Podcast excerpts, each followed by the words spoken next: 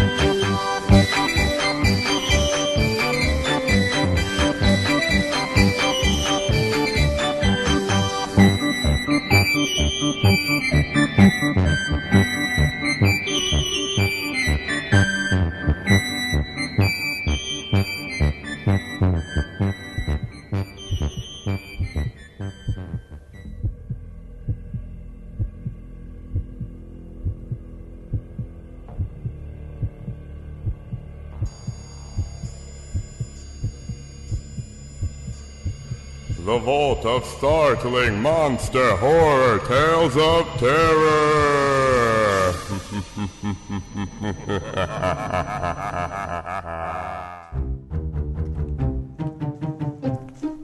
Hello, my little Halloweenies. Why are we walking through the cold October woods behind the vault of startling monster horror tales of Terror Mansion? Well, our hosts have camped out in the clearing, and I thought we'd sneak up on them and see what they're talking about. What? What is what is the machete for? Well, it's because I couldn't find my axe. Now, shut your horror holes. We're getting close, and they might hear us. Shoot the shit. Blowjobs handed out. Episode 2. Listen to our waffling conflappery before the record. Pinocchio's balls and blowjobs handed out. And crabs. That's And Copper Crab. Hashtag crabs. Hello and welcome to the Vault of Startling Monster Horror Tales of Terror. We're having a laid back episode because it's the most awesome season of, of all time, the Halloween season. Usually around this time, we all write a bunch of short stories or we or we adapt a short story. But this year we had something different in mind which involved complex plans which started coming together beautifully and then crumbled terribly. Like a That- fat in the wind. Yes. And then, uh, to add insult to injury, our compatriot uh, Sean Engel has recently been s- stricken with gallstones and is in, Galling. and has had to take the amber lamps to the hospital. Better than the Amber Alert to the hospital. yeah, yeah. Well, We you were know, he about is in to- Oklahoma. They might have they might have had to take him by horseback or something. We were I'm not about sure. to put an Amber Alert out on him because all the Yeah. freaks were starting to go like, "Hey, I haven't heard from Sean Engel in a couple days." Then we we tracked down his his his his very nice, poor beleaguered wife came out Yeah, I feel I feel bad for her. 'cause had I to got the deal with us. like- yeah, exactly. Yeah. Oh God, I got to deal with. It. She probably had to steal herself and go to the computer. She, Well- three three quick stingers to get going. She's like, "All right, we're good. Gotta deal with these fucking douches." Yeah, we All right, should. here that's go. what we should have said. Our, our, so Sean told us you were prepared to stand in whenever, uh, if ever he was out of commission. Uh, But uh, we can, we, well, we can pull out the the Sean Engel life model decoy. oh, well, so, so anyway, we've mentioned who's not here. Who's Sean Engel? I'm Chris Honeywell. I'm here. I'm here with uh, Luke, uh, them Jaconetti boys, Luke and Jason Jaconetti. What up? well, there you go. That- that's my tribute to Sean. Get well soon, buddy. Otherwise, we'll stick to also, later I'm gonna go. Later, I'm going to go on a 35 minute rant about the name Oklahoma City Thunder because that's a conversation we've actually had in real life. Is that a kind of coffee that that like? uh No, the Oklahoma City Thunder in the is the morning? worst. The Oklahoma City Thunder is the worst named professional team in America. No, that would be the Utah Jazz. Utah Jazz, at least Jazz made sense when they were in New Orleans. Thunder is the worst team in professional sports. Utah Jazz sounds like his bodily secretion. and any and that and and speaking the Bodily words secretion. Utah secretion. Jazz is the voice of Chris Tyler, the hair metal hero. I am so scared right now. That's right. We're out. We're out in the middle. As you can hear, we're out in the middle of the woods by our crackling campfire, eating s'mores. We were singing "Row, row, row your boat" earlier, but you get you don't get to hear that. yeah, we toasted marshmallows. That's on our that's on our Star Trek episode. Which Yeah, Honeywell you'll brought the, the marshmallow gun. That's not a our, our, our 25th our marshmallow technology is far beyond yours.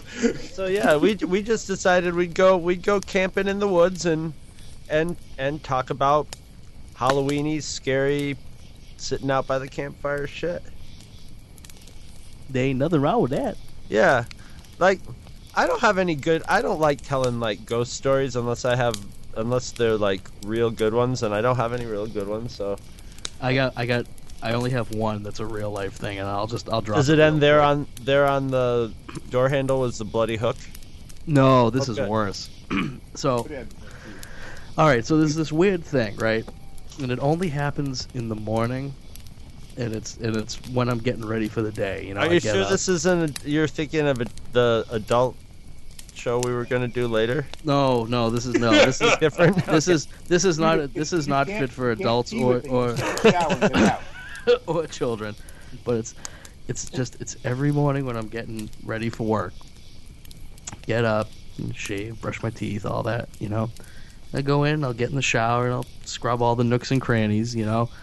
And I get out, and no matter where I am, there's always this really creepy naked fat guy in the mirror staring back at me when I get out. it's fucking frightening. I can't explain it. I don't know what it is, man. It's it's terrifying. That's why your hair was gray at age 13, huh? Yeah, about 30 actually, but terrifying. Yeah. You know, it's I- even more it's even more terrifying when I realize it's me and I tuck everything back behind my legs and I do my best Buffalo Bill. So Will you fuck me? I'd fuck me. I'd fuck me hard. Oh, I'm glad you were doing your best Buffalo Bill and not your worst Buffalo Bill, because I'd really hate to see that. just don't murder my dog when you're in the well. We'll be all set. you back my fucking dog.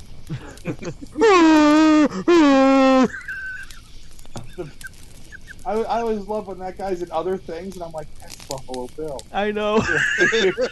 like it's hard to take him seriously in anything. I'm like, Yeah. that guy tucked his dick behind him and said, "Wonderful, I'd fuck me." You know, like what? Like how can I take him seriously as any other role? It's like being Ned Beatty, basically. Yeah. Or Bronson Pinchot. Or being Bronson Pinchot, that poor guy. Every time we watch him, it's Balki. No, he's pretty Talk freaking amazing. and scary, true That's man. romance. ridiculous. So Don't be ridiculous. Well, Hmm. I think I'm going to start in the tradition of way back early Two True Freaks Halloween special was when Trek Attacks, where, where Scott Gardner and I talked about Star Trek episodes that scared the shit out of us as a little kid. So I'm just going to go with the theme of, you know, what a pussy I was when I was a little kid and the shit that would scare me. Because I was starting to think about, like, because I was always sneaking, you know, sneaking down the stairs, and I would watch the TV like over my parents' shoulder sometimes, and or I, you know, or just or like my parents would be at a friend's house and the TV would be on, I'd get to see something horror like, or, but then I was remembering one of the most terrifying things I ever saw as a little kid was the movie Help, the Beatles movie. Because there's a scene where Ringo Starr gets like sucked down a tube and then he's menaced by a tiger. It's a parody of James Bond movies, but I was too little to know it was anything but somebody just getting like sucked down a tube, tied to a table, and then like a tiger set loose on him. I could see without context how that could be frightening. and uh go um I remember my father took me to see one of those Sunn Classic pictures of the uh, Bigfoot the mysterious monster. And that one we lived out in the country, so I was there was one scene in it and you know I think it was a scene lifted from um, Legend of Boggy Creek and uh of somebody watching TV in the house and Bigfoot's arm just comes through the the window, smashing through the window. And for like years after that, I was just in terror of the potential of, of Bigfoot's arm smashing through the bathroom window. I, yeah. Well, I, that's where you know where you're more vulnerable than when you're taking a shit. That's the truth right there. If anybody's ever watched Friday the 13th can tell you. Damn enchiladas. Terrible made for TV movie starring Yvette Mimieux.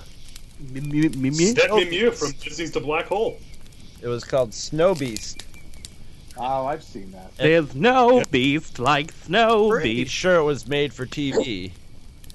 And I remember like I remember my parents like not paying attention. It was near bedtime and the first sequence are these two women like skiing and it's all, you know, do do do do beautiful travelogue music and um you know, literally they look Oh, at this these is a '70s classic. Bo Svenson. Yeah, oh yeah. Oh yeah. I've since I've since watched it, of course, and seen how cheesy it is. At the end, at the end, they basically kill the the yeti by driving a uh, um what what you call it a ski um Ski lift. ski pole through Ski him. pole. yes. A ski pole, something that's made not to go through the snow, to rest on top of the snow, but somehow it punctures through a yeti. He also falls off a mountain, apparently.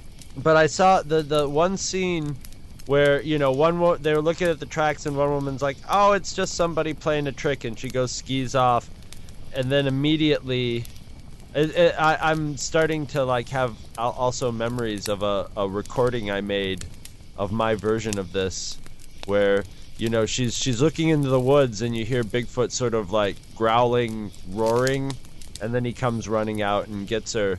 But I remember my friends and I making a Bigfoot cassette based on this, but we made like weird like snorting noises. Would you Would you like to know the tagline for the movie? For Snow Beast, sure. First, it's half human, it's half animal, it's a cold-blooded killer. That could be any of us. Oh. Snow Beast is, is, is good, but but nothing stacks up as far as '70s Bigfoot movies to Shriek of the Mutilated. Oh my god. Shriek of the Mutilated has one of the most, you know, one of the, you know, that the saying that the uh, that the the year the uh, the Anglophiles like to say on the internet nowadays is does what it says on the tin. This is not a film that does what it says on the tin. It, that title promises so much and delivers vastly, vastly less. It shriek and mutilated. And Yeah, the, the best the best scene in Shriek of the Mutilated doesn't even involve Bigfoot or the the strange you know Native American cult with the fat white guy as Laughing Crow. No, it involves the the the, the guy trying to kill his wife and then going and laying down in the bathtub fully clothed, and then the wife, while bleeding to death, takes the toaster with the 35 foot extension cord on it all the way down the hallway where she throws it into the tub and Sure. electrocutes it. Sure, why not? Yeah. That's how you do Shocking. it. No, nobody'll suspect the the toaster with the 35 foot cord. I mean, that's. I mean, I make toast all over the house. So, I mean, in the '80s, we all had that, you know. But uh, now with No, the I mean, toasters, I'm- we're good. yeah, no, no, the cordless toaster. You get the Bluetooth toaster. You're all ready to go. I mean- um, don't you guys have any of those weird, like, isolated memories of like a, just a scene, like a single scene from a movie that just sort of got etched in there, out of context, and I did for a, I did for a long time until I realized what the movie was. right. And it was um, and it was uh, it was the movie Legend. Okay. You know, with yeah, with Tom Cruise. and it's the scene where the, he's like he's on the uh, he's on the lake and uh, Jenny Greenteeth comes up out of the lake, Robert Picardo in heavy makeup, and that for some re- I just like I remember that and I was like, it's freaking frightening, man. And that's like it wasn't until I was going back through Ridley Scott's back catalog I go, oh crap, There that's it the movie I saw when I was a kid. Yeah, there was one I saw when I was a kid called Gargoyles, another made-for-TV. Oh, what a great movie Gargoyles is. Well, all I had in all I remember is it scared the hell out of me, and all I remember is one scene, and it was like through a closed circuit camera or something of gargoyle eggs hatching, Mm-hmm. and That's uh, in the cave. Fl- in a cave, yes, and it Yep. flipped me out. I've I've recently found it on YouTube and, and looked at it and been like, wow, it's it's a it's an amazing movie. Not scary at all. As a matter of fact, it's kind of like Doctor Who like. Once the one guy comes out with his wings and starts mm-hmm. talking and stuff. The scene I like in Gargoyle is when the head scene I like is when the, the head gargoyle slaps the other one on the butt as he's leaving. Yep. You could talk about job, a, buddy. weird a, a weird movie that I don't think I've seen probably in uh, cheese and rice at least 25 years, probably longer than that. And Jay will probably back me up on this. It was a movie. I want to say it was called Nightwing. Yeah, It was a movie bats. about killer vampire bats. Yes, I, I have the photo novel of that. I've never seen the Wow. movie, but I've read the photo novel since I was I have I've had it since I was a little kid. Coverless, Yeah, I- I- well, that that was one that we had off of HBO, I guess, or maybe it was just on HBO a lot Yeah. back when we only had HBO. We didn't have Showtime or Cinemax or Movie Channel back when there were only four movie channels. Yes. But there's a scene in that where there's these two or three couples that are at a campfire and they're having a camp out, much like we're doing here. yeah, And they are completely unrelated to the rest of the plot. It's one of these things that was added in to kind of pad the movie out. And they get attacked by the bats. And the thing that always freaked me out is one of the people, for reasons unbeknownst to anyone, decides to hide under the car. and then the other the other couples get in the car and drive off. And the shot is of the of the camera looking back at the back wheel as the as it starts spinning out and driving towards the camera. That that freaked me out when I was a little kid. the idea of getting run over by a car in a movie about vampire bats stuck with me as being a little ridiculous. I rem- but still scary at the same time. I remember one of the big scenes in that is he had to lower himself into the vampire bat cave and like The cave. Yeah. and there was a big pool of guano that he had to make sure not to fall in. Of obviously. guano. That shit Yeah, town. all- Can't wait to see the ladies. yeah. The Young Guns reference. Sorry. yeah. And I remember there was uh, also uh, that your uh, you Billy Jack, you know, um, obligatory Indian here chew this Yes. chew this hallucinogenic root scene. Mhm. And we'd see well, we and we'd see the big Indian guy standing on the hill, yes. and he'd walk away without saying anything. And I said, I I can't Back tell you anything of about that Buffalo. movie. But I remember, I said, I remember the Indian standing on the hill, lowering down into the cave, and this whole thing of these people being attacked at a campfire, and a dude getting run over. And then the rest of the party was killed because one of the bats apparently smuggled himself into the car inside one of the girls' jackets. Oh, that's right. And the scene ends with him just crawling out, going, "Hey, how are you?" You know, and the, Which basically it's a mouse. right, Right, right, right. right, right, right. These go up to eleven, but None, none more black. You see, I kind think of a pastel back. I think you you guys just missed it by like a decade, but when um but but then again you might have caught it on TV. One that real another made for TV. Um but this one got me when I was like middle school age and that was uh uh Tobe Hooper Salem's Lot. Yeah. Yeah, That one actually that one was that one actually gave me I love nightmares. I, I, I, I like wake up from a good nightmare just like yes I'm alive. like not not like I feel alive. Like yes, that was just a dream. Now I'm alive. the axe was not going to crush my head. Excellent.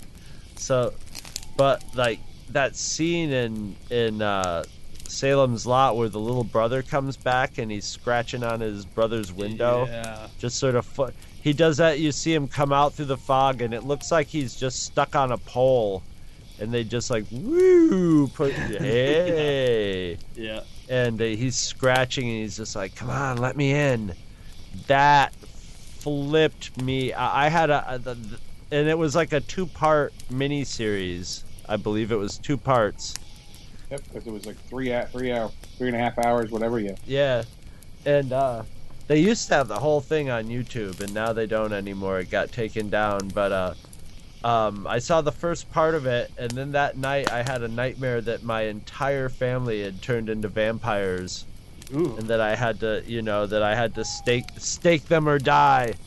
It was crazy, and you know, waking up from it just like oh, you know, in a cold sweat. I I wish they made movies like that. Uh, They still make scary movies, but I wish they made movies that would give me a good nightmare like that. It's it's tough nowadays. Yeah. Everybody's so savvy. Yeah. Well, when I when, we, when I was younger, uh, there's only, and Luke will remember this. There's only really one one movie that gave me any kind of trouble sleeping, and it Mhm. wasn't the movie so much as the very end of the movie. Um, it's the original House on Haunted Hill, and House on Haunted Hill is not scary. The one with Vincent Price is not scary at all. When you watch it now, you're like, Ugh. I mean, I've never, I don't think I've ever, I watched it all the way through weekend. That, but the scene, they have the ceiling drips blood on the person who's going to die next. And at the end of the movie, it drips blood on the guy, and he goes, oh, "I'm next." But mate, and he goes, he goes, "You're next." And I was like, "Fuck! I got white ceilings in my room. It's gonna drip blood on me." So I stayed up the entire night, like watching TV, to make sure I didn't get blood dripped on me. I, this, is this, this was a, a time. Most of our lives, Luke and I had bunk beds in my room, and he had a bed in his room, and he would just crash in my room on the weekends and whatever. Because my parents were afraid we'd never go to sleep. We'd just talk all night. But what, at some point, I didn't have bunk beds, and I was like, "Fuck!" I don't And it hasn't changed. Yeah. Well, I said I don't even have a bunk bed to even keep me safe from blood dripping on me, right? Kind of thing. Um, so I was like, so that that was like, so I stayed up the entire night. My and I, my dad gets up like four in the morning, and I'm watching Ben Casey on NBC before Lorne Greene's New Wilderness came on. Um, yeah, I fucking remember it. Uh, and it's like he goes, and my dad goes, "What the hell are you doing awake?" I go, "Well, I haven't gone to sleep yet. The ceiling's dripping blood on me." He goes, he goes, "You're like six years old. You should know better."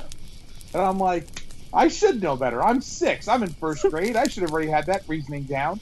But yeah, so I wish I was joking, but yeah, that's I should know better. The other problem was this: is that, and Luke Luke knows this, and and it's this is this is the one thing that I mean, the stuff that scared me most in life is not horror movies. So, but th- but this uh, horror stuff, there was the blood dripping on me, and what scared me for a long ass time. Now I was little.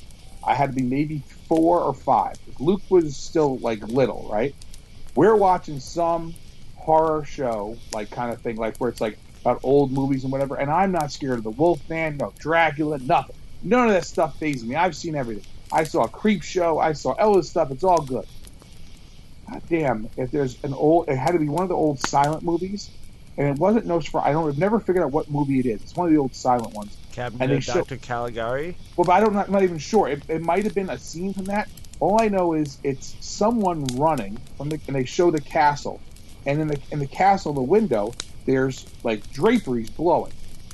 And I said, "Why is that person afraid?" And my dad said, "Well, the devil lives in red curtains." And I said, "What?" He goes, "The devil lives in red curtains. They're afraid of the curtains. The devil's in them." And I said, "Oh, okay."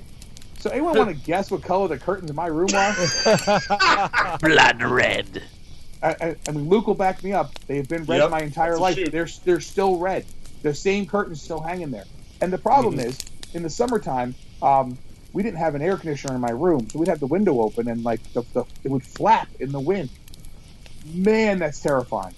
I actually turned around. I wish I was joking. In the bunk bed, I actually used to sleep with my head by that window. I actually re turned it around so I slept the other way in the bed, so my feet would be by that window. So if if the devil tried to grab me, he grabbed my foot, and I could probably make a getaway. Right? that scared me for years. And I was like, I was like, it's just curtains. I'm like, nothing can get me. And I was like, when it, I liked days when it rained because there wouldn't be as much wind. And like I liked when it was like when the wintertime because the curtains wouldn't move.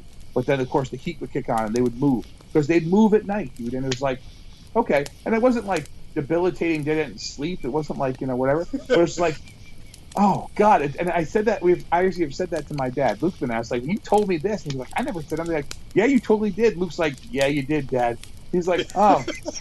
Okay, and it, to him was a complete throwaway line, just joking around, and I was like, "That's Yeah. But it, that may be it. I'm thinking to my we, we we talk about this. I'm thinking like, well, what scares me? What scares me? It ain't that stuff. Well, You know, what- it might be it might be when the mortgage and the car payment and the Yeah. the credit card bill are all due the same day, and you don't get paid till Friday. That shit's scary. Yeah. But you know, so Well, you know what? What's funny, beside talking about about that, and and what's funny also, if you know our dad, when we always ask him, well, what did he find scary? The thing my dad always said was, there's one episode of the Twilight Zone called The Howling Man, Oh yes. and at the very end of The Howling Man, you know, they, they the guy takes the crook off the the the cell, and the guy walks out and he turns into the devil. And my dad always says, it goes, I'm going to Catholic school, and they're telling me there's a live devil out there Yep. ready to go to, to, to take your soul. And my dad's like, Of course, he moved the thing off the door. That's why the devil's out there. I mean, come on. Yeah, that's Well, he- that. he, he talked about that episode, talked about that episode, and in the old Twilight Zone marathons, not like nowadays when they show like all of them, they would never show that episode. They would never show it. Never show it, never show it, never show it. It was never on VHS, it was never anywhere. And then finally we saw it. My dad actually ordered it, this is how old this is, from the back of the old cable book. They would be like guys selling bootleg movies and stuff like that, Sinister Cinema and all that stuff like that. He actually ordered from a guy. It was the, they were called the Lost episode, and it was the episode they never showed on TV. And it was that one of the one of the ones that with Christmas and whatever. And he ordered it, and we watched it, and he was like, "Man, that was the scariest thing I ever seen in my entire life when I was a kid." And we're watching it, going, "Oh, that makes total sense." Now here we are going, we've already seen, you know, like you- by that time. I mean, I've already we've already watched. Mean, we saw Aliens in the movie theater. Uh, we watched John Well, we had- we had thing. We watched The Exorcist, you know, Oh The yeah. Omen. Oh no. We, so. Okay. Think of that. So I'm when I'm six, you're four. So let's figure. It's probably when I was seven, you're five. We're watching The Omen. Sitting there watching Yeah. The Omen. The Exorcist. I was eight. Luke was six, and it wasn't anything. Like it- it- Yeah. this is a Oh my really scary movie. See, I was tw- I was like 11, 12 years old, and my mom would still. And The Exorcist came on TV, cut, and it was shown at midnight, and my mom wouldn't let me watch it. See, it's Well- funny you guys mentioned The Exorcist because that's actually on my list of things to talk about. Well, It's I got, funny. I got a real. But the, but the, the one, I mean, the, the one. I mean, like I said, too. we watched we'd watched The Omen or The Exorcist, and that didn't scare me. But you know, we watched a movie we watched a lot when we were kids was the the giant ant movie called Them. oh yeah. Oh yeah. Okay, and the sound that the ants make is um, uh, it's it's a sped up and remixed crickets. And we lived in the absolute middle of nowhere. Right. Directions to our house include turn off the paved road, and Yes. you go out at about six o'clock, you know, six thirty, seven o'clock on a summer night, and all the crickets. You're Like, surrounded There's by. giant ants coming to get uh, me, man. It was it was nonstop. It, it, when- when it hit the when it as soon as the spring hit and the crickets started making noise, it right and through until it got to be like you know like October. Every night, all you heard was them, and it just it, and it was there were some nights when it was loud, and it didn't. I mean, the thing is, but it's just the noise they're making constantly, and so the problem is most people didn't watch the movies we watched. Most of my friends were like, "Oh, you've never seen Breakfast Club," and like they're like we were like ten years old, and I'm like, "No, but you've never seen The Fly. You didn't see this." You didn't see-" And we would talk about things, and they were like, "You saw those?" I'm like, "Yeah, I saw those." It's funny you And went they're- from crickets to the fly.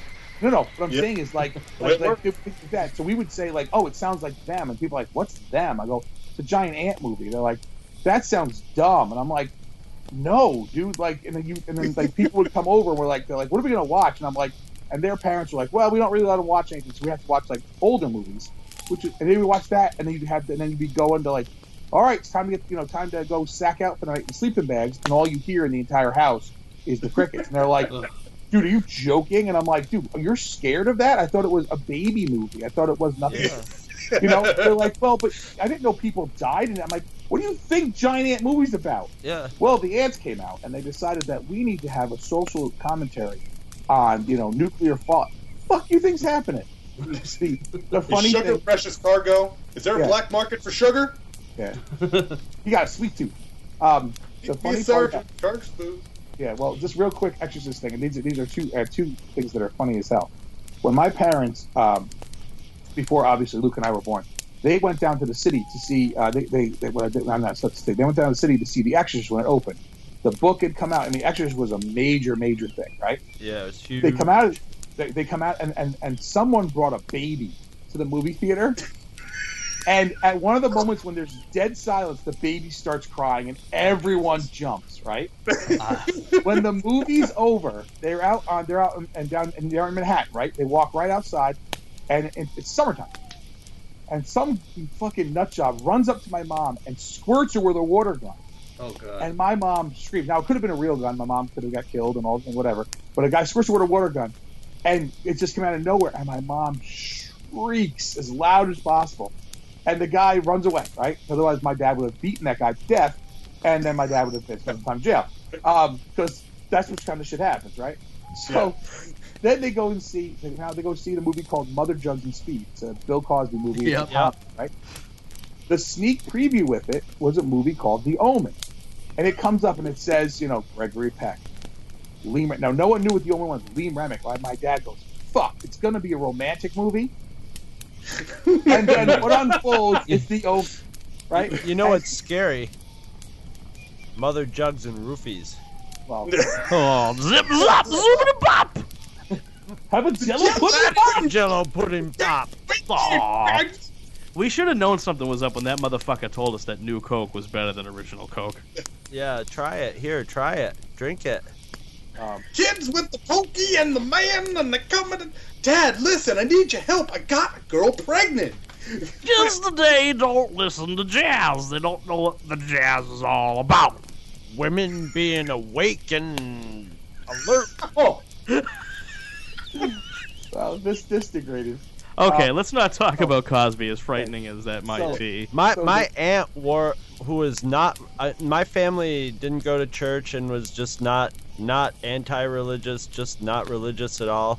My aunt went to see The Exorcist and made her kids and wore a crucifix for like a Sure. year after watching that. That was not uncommon. I, I know, I know. I saw A I saw a scene from it on TV when I was a little kid, and then one morning I woke up and down the hall I could hear my sister like sleeping, but she was like, and I was like, Said "Oh God, my sister's possessed," which may or may Well- not be true actually. But It's. I mean, it's. It's funny. I'll just touch on the Exorcist thing since we're kind of talking about it. It's one of those things. I didn't end up seeing it till I was in my twenties. Believe it or not. but you're um, a but I- Catholic and- boy. Yeah. Well, and it wasn't because of that. Got a but it's- quarter for an old Catholic boy, father. That was. Was that the third one? That's No, that was- one. That was the first. Okay, but it's it's one of those things where yeah, if that if that is the faith that you're brought up in, it in some ways it's It's got some you know, extra zing to it. it's got some extra juice to it, and it's and it's one of those things where it's it is one of the purest distillations of the corruption of innocence that really has ever been on screen, and it's. Uh, you know, it, it, people laugh at it nowadays. I don't. I don't find it laughable. I really do I- find it affecting. People laugh Yeah. at it. I don't think they laugh at it when they're watching the movie because it's still an effective. it's grim it is austere it is there is no joy to be had in it it is a it's it's very very effective Well, it's And in that. It's in that dry. It's a 70s movie. Yeah, documentary fashion, with with you know, but it's still it's still got the moodiness to it. My, it, and it's besides all the possession stuff, my favorite part of that movie is no rats. no rats in the just that jump scare is one of the greatest earned jump scares ever. well the yeah i mean the jump scares are good but it's it's the stuff like when Regan comes down to the party and just pisses herself in the middle of the party. It's like there's something really wrong with this girl because she looks completely normal, but she's just like there's Oh, yeah. a disconnect. You're there. gonna die up there. He's gonna yeah, and it's and every time they do the the subliminal of the Captain Howdy face, I can't look at that image. I can't like I can't go to Rotten Cotton and look through the horror T-shirts because I know that that Captain Howdy face is gonna be waiting for me there, Yeah. and it's that that image of a a devil is so like it's so Well- primal to me that like it's it's It's it's, deeply that- affecting. I I was not raised religious, and like it was funny we were talking about crickets and bugs because like in the '70s there were all these bug horror movies, bees. There were a big killer bee thing, but there were like a lot of bee, like Samuel J. Arkoff bugs type movies. And those never sca- those were always fun to watch for me, but the devil movies always had that extra because the devil is like uh, having the devil as an enemy in a movie is basically almost as bad as having God as your enemy. Yeah, know, the it's- devil is is just is close to omnipotent. So that when you know you have those movies of the you know wh- whether it's like Rosemary's Baby or like Race from Race with the Devil, they always had that extra added creepiness to it. I remember like being a little kid. And did anybody ever hear E.G. Marshall's Mystery Theater? It was on AM radio. And it was just old fashioned radio drama. And I remember, like, my cousins and I listening to the radio, and my parents would not, you know, nobody was paying attention to what we were listening to because it was AM radio, whatever, you know, what are we going to hear on it? Credence. And it was one of those stories where a woman meets this guy, and at the end, you find out he's the devil and she's in hell, or, you know, or whatever. And I remember just flipped me, you know, and by the way, Wilma, mwahaha, I'm the devil. No. Well, it's it's funny because I mean, it's I think only in the '70s would you have got that milieu of of the Omen and the Exorcist where Yeah. the endings are really fucking bleak. Yeah, of, of course they are. It's I mean, uh, Yeah. you know, Well, and and you know, you I mean, you got to also look at the from a- 70s. well, not only was it the '70s, but you know, Rosemary's Baby has kind of the the uh, the meta textual um, kicker, if you will, for it. When when she's at the doctor's office, she's sitting in the waiting room, and the cover of Time magazine says, "Is God dead?" You know, you already had had that, the, you know, Vatican Council II. You had had all the changes that were going on in the church in the late '60s into the '70s, and this renewed interest in the occult, both from a popular culture standpoint, but also in the rise of occult practices in the United States. I mean, there were the, the especially out west Oh, yeah. No, from with the churches the of Satan and and the the various 70s. other. You had Yeah. Anton LaVey, and people were getting into Aleister Right. Crowley.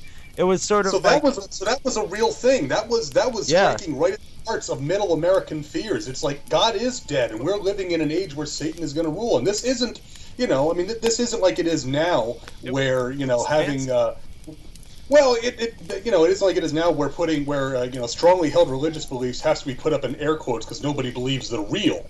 You know, back then that was that was the status quo. That was the status and the quo. But- so S- S- Satan worshippers are now like a, a punchline to a bad joke about like heavy metal teen- teenagers, you know. yeah, Where, whereas in the in the 60s and 70s, no, it could be it could be your neighbors in their little ranch house could be get getting naked and putting red robes on with their pentagram in their living room, just for kicks, you know. yeah. hey, So- why not? Yeah, so I mean, Swing- those, swinging those good bad. I mean, time. that was the that that was the thing that was so uh, disappointing is the best word for it. When The Exorcist got re-released for the anniversary edition, um, what about ten years ago, I guess, or so. Longer than And, that you know- I think. It's probably closer Yeah, to it 15. probably is. I'm, I'm, I, I remember that I was old enough to be reading reviews on, on like IMDb. It was the re- on yeah, it was when the internet was already going pretty good. and you get these these kids, and I say kids because they were they were stupid kids. It wasn't scary at all. I don't know what the big deal is. This wasn't as scary as, as some other stuff that's more modern. It's like shut up. Yeah, Shut your they were the stupid ones who were watching The Ring or something like that. You know, that was what's scary to them. when when when It's the like re- when they sorry, look. No, I was gonna say just stop saying words. That's all I can say to that.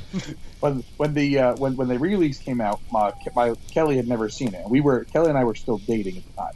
We probably were engaged or whatever. But like, I said, well, we got to go see it in the theaters.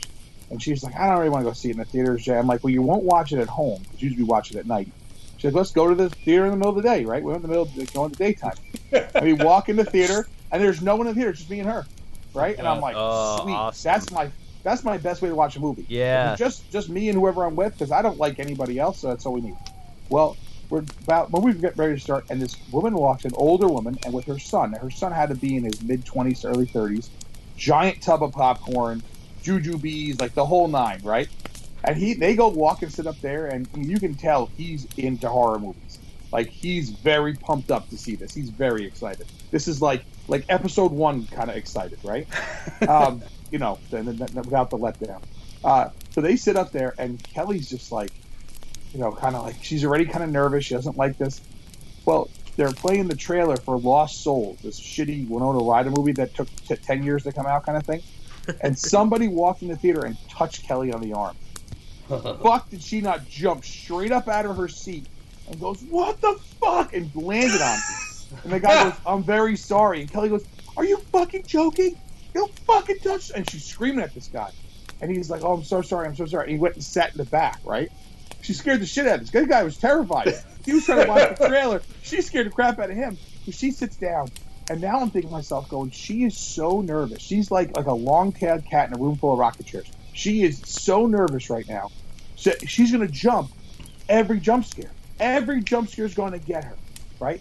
Well, goddamn, if they go up in the attic and the candle flares, she jumps up. Like, every time the face comes up, she jumps. Everything gets her. The, and now remember, now at this point, we had never seen the spider walk re- fixed. We've only seen the, the crappy footage they had of it. Right. The spider walk comes down, and that's the only scene. I was like, whoa! I was like, that's cool. Like that was like not like not scary, but like that's so cool looking. It, they, it was a nice job what they did here. The whole movie, she's terrifying. The final credit, and, and, and at one point, right when, uh, right after the, the face appears, because they added more faces into the Yeah, movie. I didn't like that. But Well, dude, it because it, 'cause it catches you off guard. The one where it flashes right on the refrigerator, she Yeah. jumps right, and then it's dead silent movie theater. And the guy drops his jujubes, and they go smash, and he rolls to the front of the theater, and Kelly's just like shaking. And she, I'm just, I have to pee. I'm like, you can't pee, girl. You can't leave because I'm not going with you. And you're watching this movie. So we get out of the theater. She goes, "Thank God it's still the middle of the day." Well, the problem was it wasn't the middle of the day anymore. Now it's nighttime. We're going outside. She's terrified to go out. She's like, "I don't want to go." I'm like, "I'm not leaving you in here and pulling the car up to the movie theater. Please, let's go. You're fine. It's nothing going to happen. The exorcist isn't real." It's, she's terrified, terrified. It's so funny. We get like like we get to the car. She like sprints to the car. This is a girl who's had four knee operations. She's like at the car. I don't have a beep beep thing. I'm driving the old Subaru. I gotta unlock it with the key. Right? Driving the cherry like- tomato, yeah. Yeah. I go. You want to go to Best Buy? She's like, No. I'm gonna go home. I'm like, All right. She's like And- and- holding and her, if- holding her I was gonna. I was gonna say, and if and if you know my brother, if you're in Danbury, you better believe you're going to Best Buy. Well, So- we, we, we did go to Best Buy beforehand, but we had to go back. They used to have really good DVD selection. She's like, "You're not going to look through the DVD." I'm like, maybe they added new DVDs in the two hours we were gone. Um, I like DVDs and stuff, but it's cool. But it, It- it's, it's- so it- fun. I tell you, it's, it's funny you talking about coming out of the theater and it being nighttime, because it's funny the things that won't bother you except in certain environments Oh, sure. and settings. Now, one story that I've told before, but is wor- bears repeating because it's happened to me more than once, is one of my favorite movies is Lucio Fulci's Zombie. And the score to Zombie by Fabio Frizzi is one of my favorite Italian horror movie scores. But every time that I watch that movie, that that score gets kind of stuck with you. And uh, and so the story that I that I have is now when I was uh, now, now my brother and I and our friend John we started really digging deep into these Italian movies when Anchor Bay started releasing them on VHS uh, around the summer of 1999 I want to say 99 2000 that time frame. So when I go back to Clemson, I'm bringing my you know my copies of these with me, and I'm exposing all my friends to them because they're horror neophytes. You know that was how Horror Festicon was born, was for me to show them horror movies to kind of educate them on this stuff. And so I'm the, the jaded, cynical guy that's seen all this crap, right? So we're watching Zombie in the. This is on, on Clemson University. It's in Geer Hall, one of the shoe boxes. And the shoe boxes are down what's colloquially known as the hill. On Clemson University, from the top of the hill, you go down to the bottom of the hill, and that's where Death Valley is, the football stadium. Now, I live in Holmes Hall, which is at the top of the hill. The shoe boxes are about two thirds to three quarters of the way down the hill, and it's a pretty steep hill. It's steep enough that when we have an ice storm, dudes will kayak down it and crash into the walls outside of uh, Death Valley. So we're watching this movie. It's about one in the morning when we get out, and it is pitch black and dead quiet because this is on like a Thursday night or something. Everybody's still out drinking downtown, and it's like, okay, well, I'm gonna go back. We'll we'll meet up tomorrow. We'll we'll go get breakfast, whatever. And then you take a step outside and you walk away from the lights of the dorm, and now you're absolutely by yourself, surrounded by you know trees and forest on all sides. And do do do do do. It's like, okay, I'm just gonna huff it up this hill right now. Here we go. Yeah. Yeah, we used to get that at Albany too. Like I'd be at Albany, you, you walk, you have to walk across the, you have to walk across the campus, and, and the dorms are on the out, the outskirts. And I'd be over diagonally across from my quad or whatever, and I'd be walking back to my buddy's quad, and it's like two, three in the morning, and I'm not worried about it, but it's stone quiet in a city, which is already weird. And when you get to the middle of campus, there's every sound echoes back. There's nothing there. You're just walking, and every once in a while, you'd have somebody who had the bright idea to maybe leave their window open, like one of the professors, and their drapes are flapping out the freaking thing. and you're like, what the fuck? Like, it looks like someone's jumping out the window. It's like, so people are like, but like the drunk people are there. Every once in a while, you just hear someone going, "Ugh," and I'm like, well, I know that's a drunk person because I'm in Albany, and it's probably, you know, some Long Island chick who's like, "Oh, I don't feel good," uh, whoa, you know. but it just is disconcerting when you don't see the person and there's something flapping out a window. You're like, H Christ, I- the the best the best story about that I have though is not I'm I'm at the I'm at my, my friend Joe's apartment, which is off campus, and we, we I don't know what the hell we were doing. We were that a doing movie? something. No, Joe's apartment. Yes. Yes. There was no there was no dancing roaches in this one. Oh, Yeah, it's a little disappointing in that sense. But I didn't live there, so it probably would have been cool if it did happen. But anyway, so I'm, I'm walking down to my uh, I'm walking down to my car, and and this is one of those typical off-campus apartments where there's you know there there's four apartments per floor, and each building is three stories tall, and there's like you know a dozen buildings. There's a lot of college-age students all living here, right? And uh, and I'm walking back to my car. It's maybe I don't know 11 o'clock at night. I got to work the next day, so I'm heading home relatively early. And uh, I just hear two girls hooting and hollering. I look over and I see these two chicks, and they're you know they they've been imbibing some adult beverages, and one of them yells right at me, "Hey!" There must be butter on those buns because jelly don't shake like that. I said, "You know it." Not scary, but certainly amusing. So, well, Yes.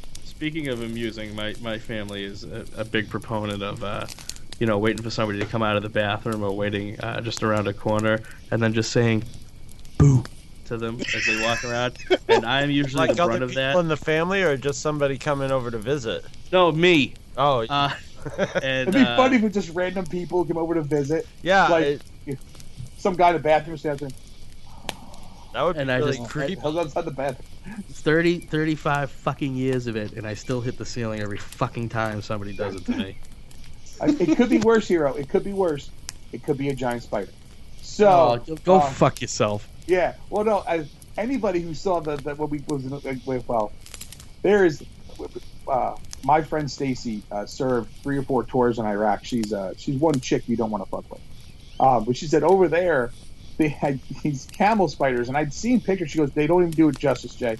They are the biggest. They are just like dog size. They are just insane, and they'll kill you because they're highly venomous and like uh, like they're just they're just like like you know it, it's the perfect fodder for a horror movie, right? They're she's like, aggressive, yeah. oh, they, they they don't they don't they don't care. They're not afraid of humans. They'll go what they want something to go get it. They'll take down like birds and small animals. Like they have those kind of things in the rainforest too. Uh, the they're big. It's it's the what is it? The bird eating spider. It- Yeah, they're like kills- puppy size. Yeah, right. They're huge. So okay. So and I know Just Chris little doesn't puppy. like. Right. Stop it. So I, I know Chris is not a big fan of uh, arachnids there, No. but neither is my wife. And and I, I know I had to tell this. I told I, I, you guys. Some of you heard this. Luke knows this for sure. Um, but it was so funny. I got to say, we first moved in our condo. We just after we got married. Um, I'm down in the basement working on a model, and I'm down painting. And Kelly comes home from work and she goes, "Hey," I'm like, "Come on down. I want to show you the model I'm working on." She gets to the bottom of the steps. She goes, "Why is your model on the floor?" I said, "Well, I would never put a model on the floor." Um, I said, "What are you talking about?" She goes, "Right here, this model." And she bent down to pick it up, and imagine a wood spider that's about the size of like it's not the full size of your hand, but at least the entire palm of a of a grown man's hand, Yep. Oh. and its legs are sticking. I mean, it's big. It's one of the biggest uh. wood spider I've ever seen. Well, it starts going right at her. She screams again, and bolts up the stairs. There's 13 Yep. steps. I think she hit Smart. four of them. Slams the door, locks it, takes the takes the chair from the dining room table and shoves it under the fucking door handle, right? And then I hear it, her in the kitchen, and I'm like, and, and, I, and I hear her get up, getting up on the like she's up on top of the table, and I go, I go, what are you doing? Now, meanwhile, as soon as I saw this, I said, oh, I grabbed my exacto and I put it right through the top of the spider. It's dead. I mean, well, it's stuck on my. It wasn't exactly dead, dead, but it was dead. But it now. wouldn't go Mostly nowhere. dead. Yeah, it It is was mostly mostly dead. Yeah, because when you're completely dead, go through your pocket to lose change. Mostly dead, you might be able to do something. But it was it wasn't going anywhere. Trust me, the exacto blade was right through the, its skull. It wasn't going anywhere. And I go, Kelly, what are you doing? She goes, No way, I am not opening this door. And I'm like, Did you seriously lock the door? She goes, Yes. And I go, I go, she goes, and I put a chair up to it. And I'm on the dining room table with a knife. She had the butcher knife in her hand. Well, she's she had because she's smart. Well, no, because now not only is this wood spider, not only is this wood spider gonna, it, it, it obviously got, it came up the drain of the the uh, downstairs in the basement. It came up the drain of the showers down there, which now that shower is completely covered, so nothing gets up it. Thank So not only was the spider going to make it up the 13 stairs as fast as she did, it was going to somehow open the door. Yeah, muscle through that door. so now it's going to jimmy the lock. Yeah. And she's like, well, if it jimmies the lock, because it's not a it's not a major lock, it's a little you know lock on the on the knob. Now we got to deal with a chair, and she had the butcher knife. I said, you got to open. I go, "Oh, it's dead. She goes, no, no, it's not dead. I'm like, it's dead. so to that end, w- I bought uh, at Michaels. They had like you know the, the rubber like the, the rubber spiders and stuff like that. We had they have, they have a tarantula. It's clearly not real, right? But like when when you, when you reveal it, it looks real. That don't fucking matter. So I have I bought two of them. I bought a smaller one and a bigger one, and Haley Haley loves doing this to Kelly. My daughter's four, but she's like devious. She goes, "Let's scare mommy." I said, "Well, I love scaring mommy." So 'cause we used to scare mommy by having Haley hide um, behind the pillows on our bed, and I go, "Kelly, come on in here," and I go, and Kelly would think Haley's someone. Haley would jump out and actually scare her. You're a Haley prick. puts Haley puts Haley puts the Haley puts the spider right, and then covers it with her with Haley's pajamas. Like Kelly's not thinking anything, put it right in there. So what happens is, and, and we're getting Haley changed, and Haley goes, "I go, just don't laugh, don't tell mommy, don't laugh." And Haley's like, and usually she gives it away, but Kelly comes in. I go, "Kel, you grab her shirt." So Haley's looking right, at it and Kelly pulls it, and the spider, the, the thing, it catches on it, and it flies up in the air. Oh, Kelly screams, grabs Haley, and sprints, naked, wet child in her arms. She's sprinting She's out of in the, the room. car five miles down the road. Haley, Haley starts going, "Mommy, you're silly." She goes, "That's a spider." She goes, "It's fake. I got you." And Kelly's so mad at her. She goes, "I can't even dry this child right now. Dry her." And I'm like, "That was great." And Haley goes, "Let's do it again tomorrow." Right? There's a special circle of hell reserved for you, Dude, you know what though? she's, It's funny. she's too young to ground, so Yeah. why not get away with it when you can? Yes, dude, we we would, we would do stuff like that. Haley is not stealthful. My daughter is truly not stealthful. She's clomping around. So I'm working with her on being quiet going up the stairs so she can scare Kelly once in a while because she just doesn't. But she does. She does. She giggles. The only reason to walk quietly up the stairs. Well, dude, I could give two shits about anybody, anybody of my neighbors, and it ain't waking us up. 'cause- with the structural integrity of the stairs and anything else. That's my main thing. well, if they support my fat ass, they'll support her like thirty pounds of weight. So, but Haley, I, I'm teaching Haley how to sneak and be quiet. But the problem is Haley can't do it when she's awake. The child will wake up in the middle of the night and she'll walk in the pitch black right down the hallway and into our room. And the problem is, there have been nights when she was younger and she was still asleep. She would stand at Kelly's side of the bed because she knows better than to come to oh, my side of the bed. And she's just standing there, Oh asleep, staring at Kelly That's fucking frightening. like like Yeah. from Paranormal Activity, and Kelly is woken up and screamed, and I woke up like, "What's the matter?" She goes, "What is Haley doing?" I go, "She's asleep." And when Kelly was younger, Kelly used to sleepwalk. It was bad when she was younger. They actually had to like lock like parts of the house off and stuff. She was Ugh. and they were freaking her falling asleep. I was terrified. Haley forever had gates up because we were terrified she would sleepwalk. And what it was, she would just kind of wake up and come in. Well, now what she does is she knows better now. She when she she wakes she wakes up, she comes in and she just crawls in the bed. Well, she scared Kelly by doing that too, because Kelly wakes up in the morning and there's Haley's face right. She goes, "Ah!" It's right in her face. She's not doing it. She's just snoring away. so Yeah. to Well, you say my wife my- is jumpy is is an understatement. Yeah. So, My Well, my, my my oldest will do that though, because Jacob will. He's he's he's really smart, and so he he knows that if he comes in and he's real gets on the side of the bed with his mom and is real quiet, he can sleep there, and no one will no one will mind because he won't notice. You know, no one will notice. The the uh, Simon has terrified me a few times because my my middle child is not subtle in any way. so normally when Simon gets on the bed, it's by running around and then jumping and landing with part with his knee on some part of my anatomy. Sometimes it's my knee, sometimes it's my junk, sometimes it's my sternum. Once it was my face. And so that's how you want to be woken up. Thus then- proving this, my assertion that there's like- nothing more terrifying than children. Children, yes. Amen. well, but um, Oh, like- Hey, and you know what? You want again, again, just something scary, and and Jay knows this, and if Sean uh, was here, he would know this too. Is uh, that you know that, that first week when uh, when you're changing diapers and the the the the, the black tar comes out. dude, the, first uh, week I got that the first day in the hospital. The, Uh, the, Hey, that, it the primer lasts oil. The the first You- shit the baby takes. is- Wait, yeah, and is and, black and the, the? I- yeah, meconium, exactly. Oh. And and the only the way I've seen it described is the absolute perfect way, and it said it will be it will be sticky and disgusting, and you will be convinced that there is something wrong with your child. I was. Wait, so I it's was- not supposed to be like that now? No, no. It is. This is right. the, the, the first stuff that's coming out is all the crap that's in their system. They're just flushing it out, right? So the first one you and you come, you're like, oh my god, that just came out of her, dude. It, I couldn't get that. I couldn't get it off her. Like she just No. shit. I'm like, and what happened? I go, I, and I called the nurse. I go, I can't get it off her. She goes, what do you mean? I go, I can't get the meconium off her. I go, I understand it's meconium. I understand. Like I'm, I'm not stupid. I like did research on this crap. I understand what it's supposed to be, but I can't get it. off. It's like the stickiest tar ever. Right? You know what it looks. You know what it looks like? The second segment of Creepshow Two. Yes. Oh my god, Exactly. the raft. Yes. That comes out of you when you're. And dude, it smells worse than death. That's scary. It smells worse than a six week old dead hooker. Okay? Oh, I don't want to know why you know.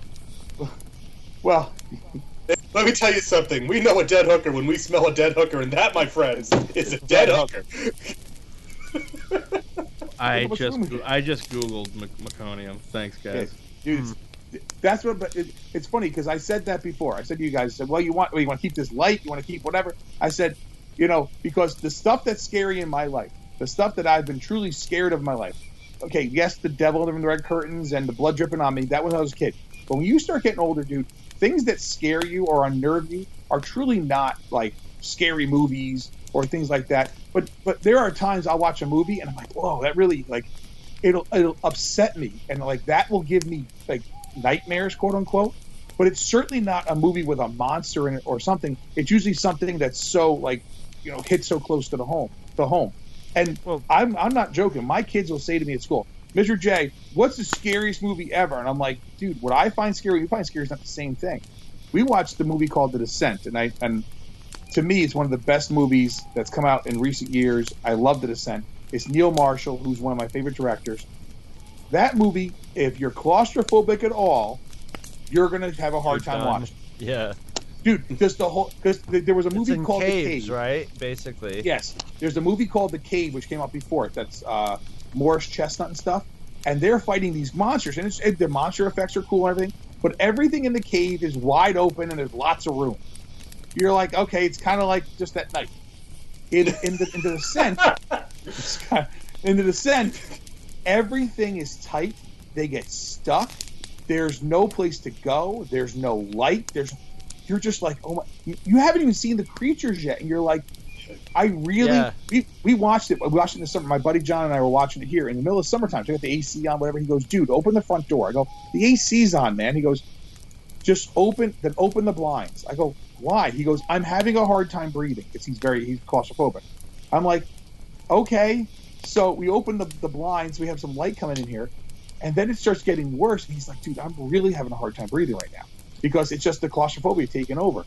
What happens is when by the time the monsters show the, the creatures show up, they're terrifying as well, right? And you're like, you're like, awesome. There's nothing here that shouldn't like be ter- most like truly terrifying to you. You know what I'm saying? and a lot of know, people, a lot of people have kind of like you know glossed over like, oh, it looks cheesy, and I'm like, watch it, just watch it. It's like a movie called Session Nine, and Luke's heard about Oh my Session Nine. Session Nine. I have had people, and I don't know if you guys have seen Session Nine, have said it's the most boring movie they've ever seen. And then other people watched it, and they're like, that movie is truly terrifying. When in Session Nine, the scene where just there's just, just a light shining on an old wheelchair. When you looked out my door of my bedroom, the light from the kitchen was shining on the recliner, and it looked just like it.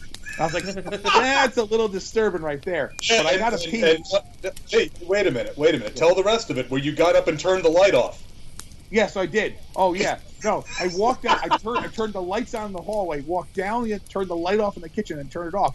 And my dad gets up in the morning. He goes, "Oh, the light burned, out." I go, "No, I must have turned it off by mistake." Right. the problem was, I'm in my 20s, dude. It's not like I'm a kid. I'm in my 20s.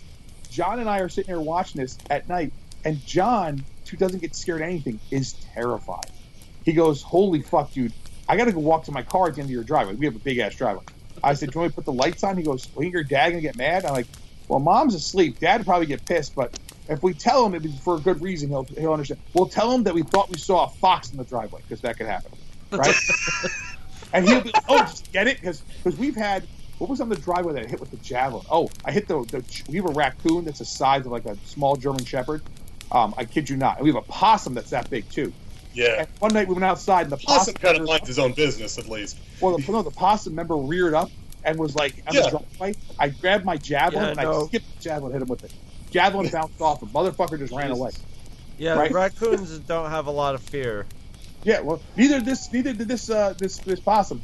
Dude, we have a raccoon that lives behind my parents' house. that is the size of a dog. I mean, and we saw it walk by the door, and I'm like, "What is that?" I'm like a small bear. Like it looked like, and they're like, "That's the raccoon," and it eats everything. It eats. It, it's the the main predator in that end of the house. It eats everything, and the other side is the. So John, we're walking down there, and he's like, "Dude, I don't want to walk down my car."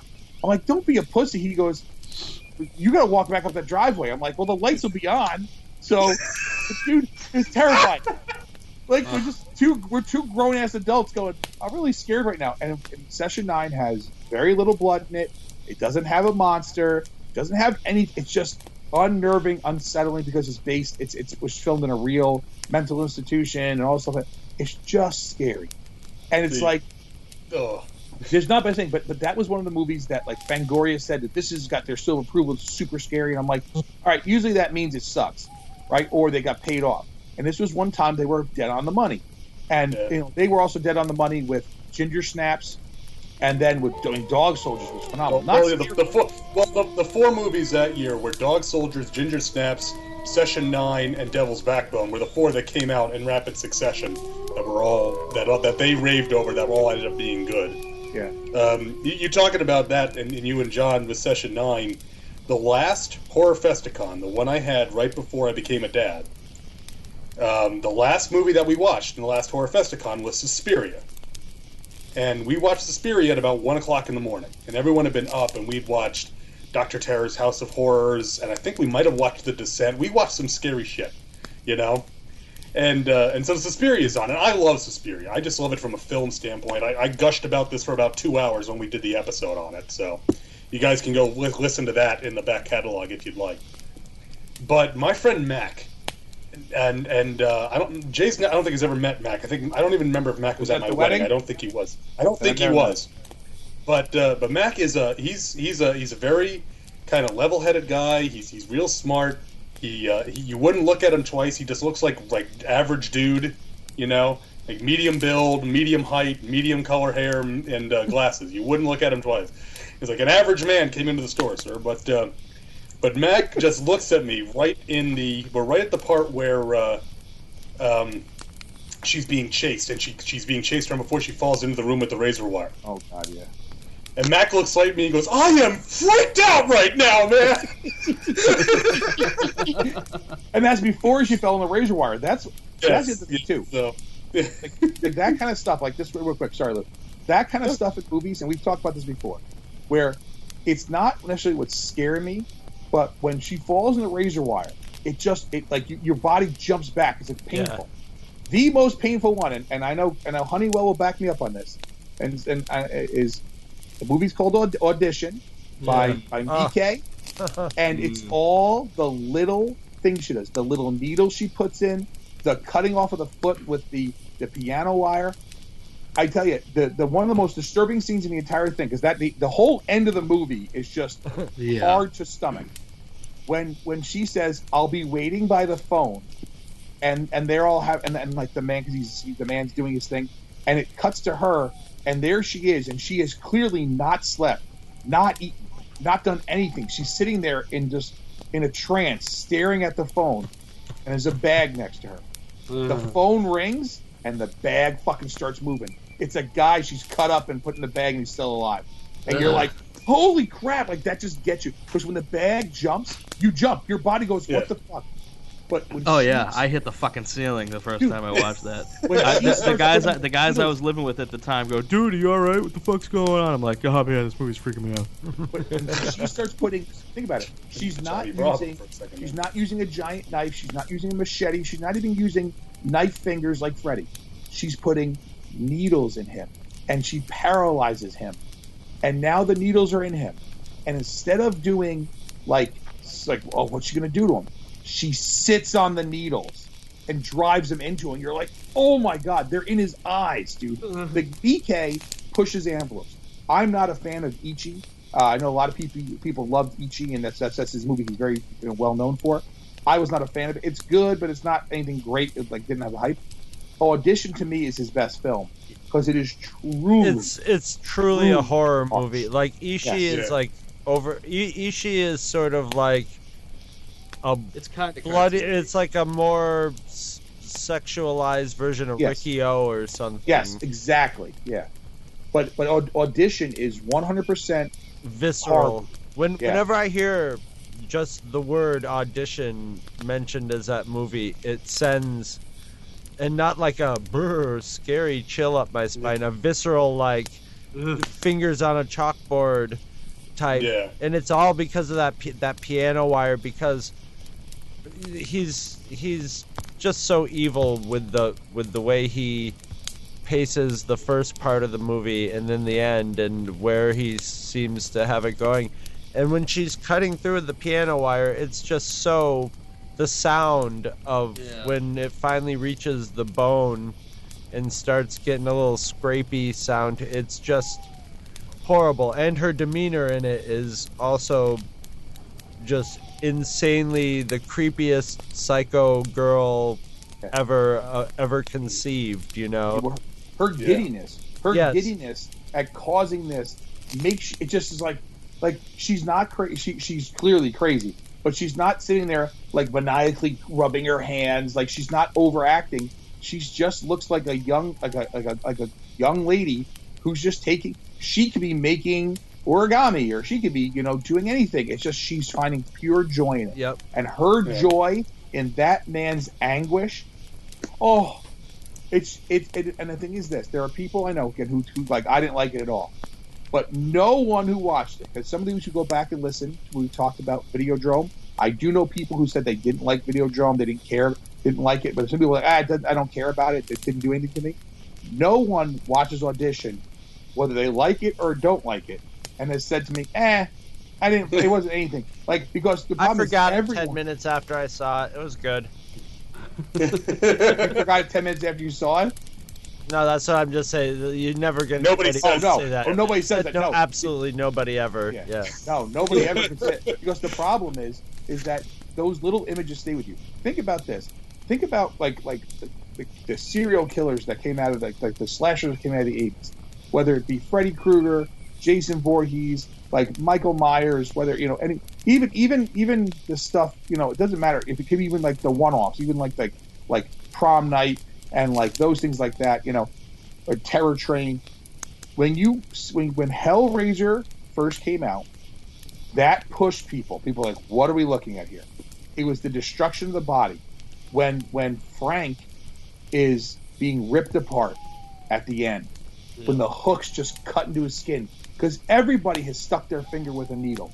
Everyone has like cut themselves. It's the little cuts. It is truly. I, I'm saying I've sewn, you know, holes in my body, closed, like, uh, that I've torn open. I've managed to put it back together. But goddamn, a paper cut put me down. It's like, oh god, Yeah. you know, right? Well, and, and you know, when and, and we talked about this when we did uh, Profondo Rosso. You know that the, the, the murders in Profondo Rosso are designed to be something that you can sympathize with because it's a feeling that you can identify with. Well, And Yeah, it, And- and, and and and speaking of Profondo Rosso, Jackass the movie. Um, Oh Okay. god. it- it- uh, all sorts of horrible things transpire in the Yeah, Jackass I know what you, I know what you're about to talk about, Chris. right. The part where they're giving each other paper They're cuts. giving each other paper cuts. Ah. That's the worst part of any Jackass thing I've ever seen that I watched. That I, you know, that I was. it's the only it. thing when I rewatch them out of all the all the stuff that they've done that I cannot watch. It's like well, I can watch it, but it's I do the cringe and put the hand up and like look away. Some, but it's just out of all the horrifying. They put the guy put a a model car up his ass and went to the doctors. but that's hilarious. And then that's hilarious, but the paper cuts are the one that kills. Yeah. Yeah. Yeah, Yeah. can't watch it. well, the, Any- but the thing you that's yeah, look up. go ahead, Jack. Uh, anytime you see something where there's um, a small blade, or um, the trilogy of terror comes to mind, um, and and that's the the Dan the, the Don Curtis uh, TV movie with Karen Black. Yeah, And I'm not talking about the first two parts where they're kind of forgettable. the I'm doll, talking about the Zuni fetish doll. the Yeah. fucking doll. The Zuni Yeah. fetish doll. Now, my dad scared the shit out of my mom with that too. But the Zuni fetish doll, um, when when when it's it's just a little guy and he has a very small knife, but damn, he knows how to cut her open with it. Right. Right. And- Well, I the mean, scene Charles where he's- Band. Charles Band made a whole career out of making things small that Yes. would hurt a little bit when they cut you. I mean, that's Blade from Puppet Yes. Master and, and Tunneler. Right. You know, they, they mean there's a whole series of films based on the idea of well, if this guy cuts you with his little knife, it's going to hurt, or if this little drill drills you in the back of the leg, Yeah. you know. Well, that's, that's what I'm saying Um, that that idea that like little knife under the door, right? Which uh, um, my mom got that treatment when they went, they saw it, and my dad went and got a little knife and under the door as my mom was peeing, and my mom jumped. It's okay. I did it to my wife too. Oh, Um, and I said, "What a great idea!" And she goes, "Don't do anything like that." I said, "No problem." Fucking got a little knife under the door, and she's like, "I hate you." I was like, "You do, but you don't know if I'm standing outside the door or not." She goes, "The problem is something like that. That little that that little scary guy that you can't kill, that you can't. do It's like there's a there's something to be said about you know the the why slasher movies were successful and what you know kind of whatever. But those other movies affect more people because there's just that like you're looking at that going, oh my god, it's just a doll. Well, dolls are fucking scary, dude. it engages Yeah. your imagination more. yeah. Yeah. You I mean, you- you that's, remember that's this, where the Jay. sca- But speaking of that, what about are, do you guys are you guys big horror readers or were you like read horror readers when you were younger because I don't know I've like we've been talking a lot about movies, but like well, if a if I lot can of the tangent, scariest things that I've ever like media wise ever were books that I read. well, be, before you Yeah. barrel into that, because Yeah, Jay 'cause- brought up dolls, Uh oh. Luke, Luke There's definitely one thing- to throw in here too. I, I gotta I gotta talk about the thing. As a child, the thing that probably scared me more than anything else, anything fucking else, and you know this, Honeywell, because because because we saw this at Spataro's house in Long Island. Oh yeah. Two words for you.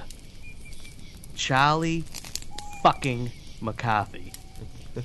I am terrified of that fucking puppet. Oh, he's so jaunty looking though. Oh my god, he can, he can suck a fucking dick. I hate Charlie With McCarthy. little top hat, he wants to sit in his monocle, sit on your lap. Come on. He can take the monocle and shove it up his wooden ass. I hate that fucking doll. I've- My sister, Right my sister, one of my sisters had. Charlie McCarthy.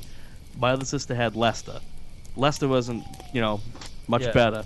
But Charlie McCarthy, my, they had to they they had to hide Charlie McCarthy if I was they they usually kept him in the basement. They had to hide him in the basement because I'd get freaked out if he was just sitting there or anything. I ha- I, I, look at that fucking thing now, man. I if I wasn't in Spataro, if Spataro wasn't home and we were there, and I saw that goddamn thing, I would have. Oh my god, it would have been bad. I it would have been out on the grill out back. Yeah, I would have. I would have been burning him. There would have been a dance. I would have been. I would have been cackling maniacally, like uh, what's her name at the end of Texas Chainsaw Massacre, like "I beat you, motherfucker!" Ah! I oh god, that thing. I, I love puppets. I hate Charlie McCarthy. You know, you know what I think I- is really funny is though, Oh. because you're if everyone's willing to like hide outside the bathroom to scare you right in the corner. See, that would be just just him sitting there Oh, right as you walk out. God. Like, or even worse, if, if there was if there's a, if there's a window in your bathroom, I don't know if there is, just have it like Yes. peek up, like I can see you pee. You know, kind of God. thing. Normally, I I will never pee again. But pee, but Charlie, See, I would, I would just go, Christopher. fuck you. Man, that's you. What- I know what- what- so, so basically, if we want to drive Hero nuts, we need a Charlie McCarthy doll. Or Head, not, it's so- mouth. Yeah, you got it. Okay. head pops open and spiders come out. Yeah, or Pleasant or maybe dreams, riding Hero, in on a giant pleasant spider like in dreams. Sectors. Yeah. Sectors were cool. I know, Yeah, but not and if Charlie McCarthy was pretty riding that giant spider. Charlie McCarthy, uh, is, him, uh, spiders and Charlie McCarthy, they kind of trump everything. Like Charlie, uh, like even even the Twilight Zone episode with the with the puppet gets me. It's Oh, just yeah. something about Yeah, yeah. puppets, man. And I usually like puppets, but What about that Yeah. movie Magic? Remember that movie Magic? With I think it was Yeah. that Uh, movie's fucked up too. Okay, Yeah. Anthony Hopkins. Yeah. Anthony can all- Hopkins. That's you right. can take your realistic, creepy puppets and shove them directly up your asshole. so, so you're saying to me is my daughter who went and saw um, Goosebumps the movie, which features a, a dummy in throughout most of the movie. She would totally stomach that, but you're going to be terrified. um, that movie doesn't. Yeah, that does. That wouldn't bother No, I'm, me. I'm busting your chops, dude. Hey, although he is a dummy, and, and Haley goes, they keep calling him a dummy, Daddy. I don't know why they do that. Well, that's what it's called. She goes, yeah, but that's not a nice word. I was like, that's right, Haley. It's not a nice word. That's what we're getting at here. We should be tolerant, tolerant of our wooden friends who come to life and look at us when we when we sleep. to murder and us. Yeah, I'm gonna be Yes. friggin' tolerant of that. See, and I, Oh. I see my, and my, I, you know, I, oh Jesus, I hope my girlfriend doesn't know that I'm fucking petrified of him because I wouldn't be. I've uh, already decided on the artwork for this episode. That's all I'm gonna say. You choke on a wooden cock. Get Yeah. flipped in the throat. Choke on Pinocchio's balls. Smash nuts. They, they fixed his I mean, that's that's the thing, though. It's it's all you know. What what, especially as you get older, it's all just experiential. You know, it's what you experience and what weird memories you have that that shape what actually becomes scary or freaky to you. You know, um, we we were we were talking. My wife and I were talking about this before we went on the air. I can only remember one time in my life that I was actually scared for my life. That I thought, well, I'm that's it. I'm done. You know. And this was of all places on the Chattahoochee River in Georgia. And I know what you're thinking. It's not that. It's not the place where they filmed Deliverance. Um, but uh, Tallahatchie, right? yeah, I But thought so that anyways, was where Billy Joe jumped off. Didn't Billy Joe jump off the Chattahoochee Bridge? possible. You I don't guys, think someone like Alan Ode Jackson. Billy, you guys never heard Ode to Billy Joe? No. No. You've never heard this? They based a movie in the '70s on Ode to Billy Joe. Oh my God! Well, the Chattahoochee's Sorry. very popular as like a tourist destination, so I can buy that. But uh, but so we're so we're tubing with my my wife and a bunch of her her girlfriends and stuff, right? And for those of you that might be from up north, tubing is where you just get in a sit in a tube and ride the river to the end of it, preferably while drinking a beer. And Oh, of uh, and so so we're tubing and uh, you know and, and, and it's it's me and my wife and we're we're trying to stay next to each other. Well there's what they don't tell you about the chattahoochee is that there's some very small rapids on it. And that so i get and we're going and we've only been doing this for maybe 20 minutes or so. And we hit this patch of rapids and it flips me over. And i'm the problem is is that i'm now stuck underneath the tube. And the water's moving pretty quick and our tubes are lashed together so that the, the and the lash is running from the handle on my wife's tube to the handle on my tube, and now it's so uh, taut that I can't flip it over, and I can't get out from under it. So I'm I'm, I'm and I ca- I'm pushing up, and I can't get any footing because we're just deep enough that I can't reach the bottom with my feet, and I'm being dragged along, and I think, okay, well now I'm dead. This is how I die. I die on this stupid river, drowning while tubing. And What a way you know, and eventually I, I, I catch on a rock and I push myself up. And I take a, not the worst way, but still pretty humiliating when you're like 25. You, you, You know, that this is how you die. to, right? Yes. Right. And and so so now this is why I mentioned Profondo Rosso earlier. Now when when uh, you know she's getting drowned in the tub, yeah, it's the scalding hot water, but now the drowning freaks me the hell out because I know what she's feeling when you can't break through the surface and your your chest starts to really feel like it's on fire because you need air. Okay, so I'm that that's what scared that scares the hell out of me now watching that. I was like, oh shit, I can't watch this. And so anytime you see somebody being held under the water in something, that really kind of freaks me out now. You know? And uh, but again, it's like I said, it's it's experiential. You know, if I had a bad experience with puppets, you know, I'd probably be scared of puppets like like heroes. I didn't have a bad experience with them. It's, It reminds to me, me. it, Of, Just it wasn't us show me on the human touch where the puppet touched you. You know, it Yeah. reminds- We all go there. Why do we all go to the same place? Show us where the bad man touched you. Yes. because we're all horrible people. It That's right, reminds me you- of your summoning pot story from a couple years ago. yeah, there's a reason why that dude drowns in a small pot. So, but yeah, so that's, that's issues, and therapy's too expensive. So well, you know, therapy is expensive, you know, and I got other things. I got, I got, I got toys I got to spend money on. Damn it! So me, not for the kids. I don't. Yeah, for the kids, sure, yeah. no, no no, shit, they're for me. They're for Yeah, him. I don't know even- that. Yeah, they're for That's the why kids. They're for the kids because someday you might sell them to send them to college or something. Sure. It's a possibility. It's an option. They're going to be legacy tigers. They got nothing to worry about.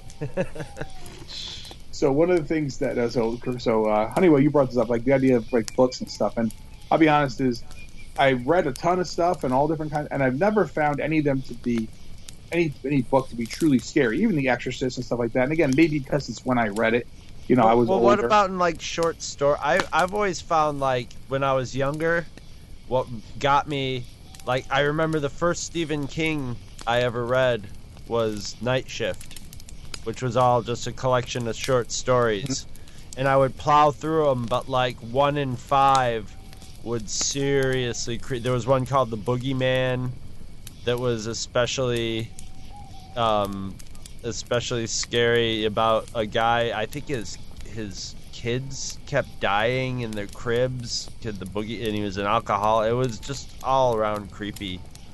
And uh, the the short story, like the Saki stories, like the my first horror story that I did was um, uh, the open the open window. I think it's called. And uh, and um, you know stuff like you would that that would I I'm, I'm betting my first tastes of horror literature were probably in school you know because that's where you're you you, you every once in a while you, you'll get a classic little horror story or scary story in there I guess probably it, it's probably always a Christmas Carol which I always consider a horror story for the most part Yeah, it's got ghosts in it. it's it's, it's always uh, the, I mean a Christmas Carol every year always used to freak. Just the tone of it is always even when it has a happy ending, it still has that weird sooty Victorian sort of feel to it, where it's still kind of kind of a little creepy around the edges. But when it when that gets into full creep, well, it's got ghosts. But when it gets into full, you know, showing Scrooge's grave and stuff, that's like terrifying when you're a little kid. Yeah. Yeah. And I, and I rem- and like I have struck in my head the scene of him revealing the tombstone in like five because there was a cartoon of it, and then there were probably like five or six different adaptations. Three of which, at least, I remember watching in school in different years. Well, the thing is with, with literature, and again, it depends on, uh, you know, um, what you're reading. The issue becomes more uh, as how much reading you're doing outside of what you're required to do for school. Um, and we found in the last, you know, as as, as Luke and I, uh, you know, we we went to Catholic school and stuff. Um, our our school truly was like trying to push the envelope on what they had us reading. Um, there was stuff we read before we should have. Uh, perfect example. This might be Upton Sinclair's The Jungle. Wow. Yes, Uh, that's exactly just- what I was going to say. Holy just- crap! I mean, For not eighth grade. what, eighth grade, Eighth grade? sixth sixth grade, we read it. I thought it was eighth grade Read the jungle, but fine, junior high. Okay, it, it, we're, we're, we're either, right, you're right. No, it's eighth. You're right. It's eighth grade. Separate piece, and they, they cage the birds at night, they cage the animals at night, stuff like that. All that stuff you read, we read in sixth grade. This was they did was they took the high school reading list from the, the Catholic high school, and they made it our sixth, seventh, and eighth grade reading list. I wish I was joking. That's what they did. They didn't even look at what, what we were reading. They were like, well, just you have to read it in high school, read it now. In, in middle school, we'll be ahead of the game. And what happened was you're reading a book like Upton Sinclair's The Jungle. Now, most people passed on that because they were like, eh, I don't want to read about, you know, like Sounds boring. Yeah. Right? well, Luke, well, I read it, and then Luke read it. And the problem is, it's not that it's scary. It's it's really sad. The, the book is truly de- depressing, but it's scary from the idea that like it's not really fiction. It is fiction, but it's not really fiction, right?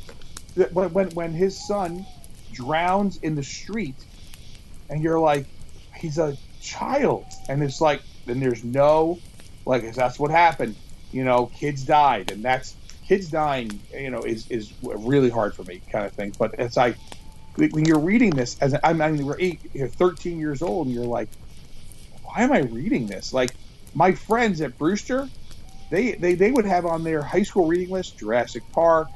they would have like things like that. The Brewster was pretty much like, would you please read any book? I don't care if it has pop-ups in it. It can have pictures, lots of What? pictures. I was going to say You know. one year wasn't TV Guide on the reading list. I'm pretty sure. Nice. I see. I was reading outside and- at, and- that, and- at that age. the I was and just- reading in cold blood. Just, just real quick, Chris. Real quick, Chris. Easy for me to say. The other thing that always, to me, was even more depressing about reading The Jungle is you. Okay, you go through this whole thing, and he's put through the wringer. This guy and his whole family are just, you know, chewed up and spit out. And then at the end, workers of the world unite. It's like you know that's destined to fail. Reading this in the '90s.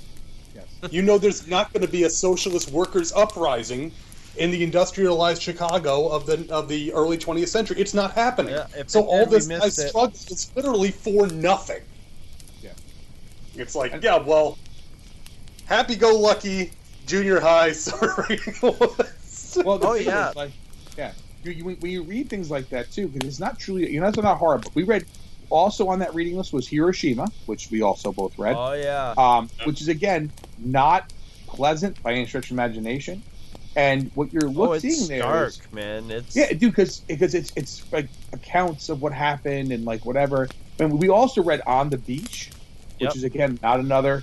I mean, this is the kind of stuff we read in Catholic high school. Now, again, we read Our- Catch 22 as well. yeah, we read we had catch we read, we read yeah catch twenty two, and then um, that was another one. And these are what we were reading sixth, seventh, eighth grade because we had to be ahead of the curve. We couldn't go to high school See- and be the people who were behind the curve. I was I was reading that stuff in in sixth, seventh, eighth grade because I was a, just a spazzy reader.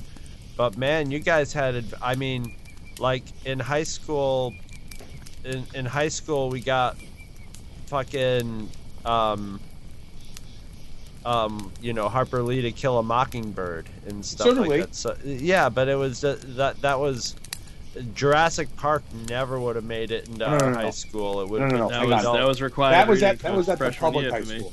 It would it would not have been allowed in our you know, we had a night to remember. Hiroshima. Hiroshima was probably one of the most gritty things that we had to chew on in in in high school and the teachers really like you know prepared us for the book and you know then discussions ensued and all that.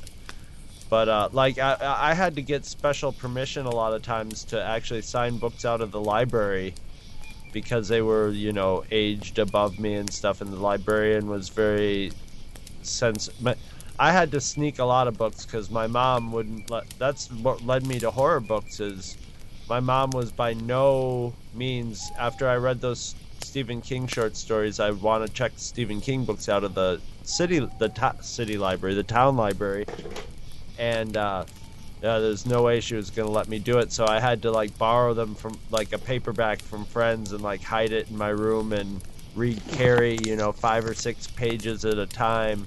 So instantly, I started reading every Stephen King book that I could get my hands on, and uh, I don't feel trauma. I feel more traumatized by reading In Cold Blood and Naked Lunch prematurely. Right. Naked Lunch I read because it had the words naked in the in the Naked at lunch. and right. it had a Salvador Dali painting on the cover of the paperback which looked really cool, which had a naked lady in it. So I was like, okay, this has naked people in it. And oh boy, I did not know what I was getting myself into. That's But, that's uh, part of the thing though too is when you like I don't I don't know when you guys hit your Lovecraft phase because everyone has that at some point in their life. Middle That's not- school, I, yeah. it was when I Yeah. got my first love. I got it from Scholastic Book Club. I ordered it Oh yeah. Shadow Okay. over Innsmouth and other Mhm. stories. Well, the thing is, I I kind of came again being a fan of Lovecraftian stuff. Um, just having a chance to actually get books. Just where we live, there was always a Barnes and Nobles that was the probably the worst stock stock Barnes and Nobles ever. It's just atrocious. And they would like order stuff for you, but they give you shit constantly. Like, oh, you really want to order this? And I'm like, I have to Wow. write something on a piece of paper. yeah. It's like, well, you know, don't, don't be, uh, you know, see you next Tuesday constantly the rest of your life, but that's okay because you're, you know, you're stuck here and you're going home to your 27 cats who will probably eat you when you die. um, but what happened was when the borders opened, Borders was like, fuck, we carry that stuff, man. We got a whole horror section. And you were like, it allowed you to get into books that you couldn't get your hands on without special ordering or whatever kind of thing, which was just a pain in the ass. Borders came out and they held they had an entire section on horror. In fact, they had a guy whose entire job was the horror section, Was to stock it, yeah. the graphic novel section, right? And he did the DVDs. And I was like, that's a job that if I wasn't a teacher, that describes what I should be doing hmm because that's what I know, right? And they had, and Luke could attest to this, they had the best graphic novel selection for a non-comic book store I've ever seen in my entire life. They had everything you could want. Yep. They had Yep. horror books by authors Dick Laymon, who's a uh, uh, Tim Lebbon. They had um, Simon Clark. They had all these guys who were not big stars yet, who now are like when, when Brian Keene first came out. Those guys, and you had the the Stephen Kings, and you had the Ray Bradburys, and you had the H.P. Lovecrafts, but they had it all. So you were able to go in and pick up, you know, uh, something wicked this way comes. Yeah, I was Right? just gonna bring that up. Is like that's right. I forgot Ray Bradbury wrote one of my favorite horror stories. and and like and like and in that same section, you here's Ray Bradbury, and right to know what's next to it, Clive Barker, and you pick up you know the the Hellbound Heart, or you pick up you know uh, uh Weaveworld or something. you know whatever, Yeah.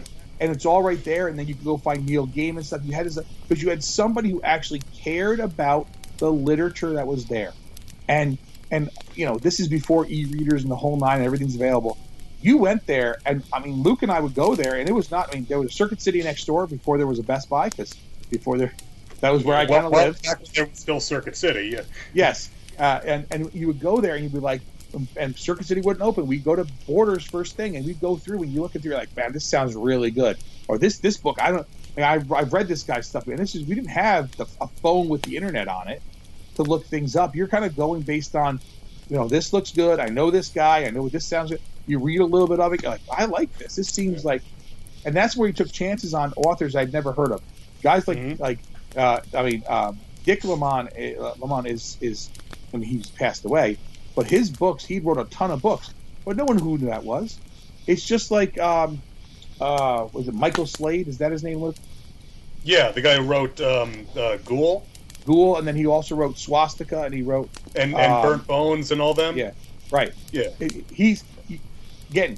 You could walk past that book, and you, in fact, you read that. You read Ghoul. uh, yeah, I got. Yeah, I found. I found Ghoul at. I used to work um, bef- before I started working where I'm at now. I worked at Clemson University's uh, library, and every year in the spring semester, we would have a huge library sale. And you talk about going and trying to just you know try different things as far as books. Well, the horror section, we never had a very particularly large. We're, I mean, we're a federal depository library. We didn't have a huge amount of, you know, popular fiction. We had a lot of, you know, westerns and stuff like that. That was more uh, classical stuff. But the horror section always be decent during the sale, and I picked. That's where I picked up Ghoul by Michael Slade, and I had no idea what this was. I just knew the cover, you know, looked cool. It was one of those uh, gatefold, not gatefold, die cut covers that you Yeah. get on paperbacks, where it was a guy. You could see the guy's eye looking through the the uh, the, the the LP, and you'd open it, and the, the you know he's impaled on the the needle for the LP and all that. And so that I started reading it, his stuff. And one book you mentioning Clive Barker, a book that I picked up that has always stuck with me, got from one of these used book sales, was a book that never gets mentioned because it's really not a horror book, but it's one of the books that was very affecting when I read it. Is Clive Barker's book Sacrament. And and when I and now a lot of time now I'm not I'm not trying to be facetious like on the internet here, but Sacrament hmm. is the gayest thing I've ever read. Because the whole book is about the main character is a gay man and it's about the concept of humanity going extinct. Because this is written back in the early 80s when you know being it, it wasn't like it is now as far as homosexuality.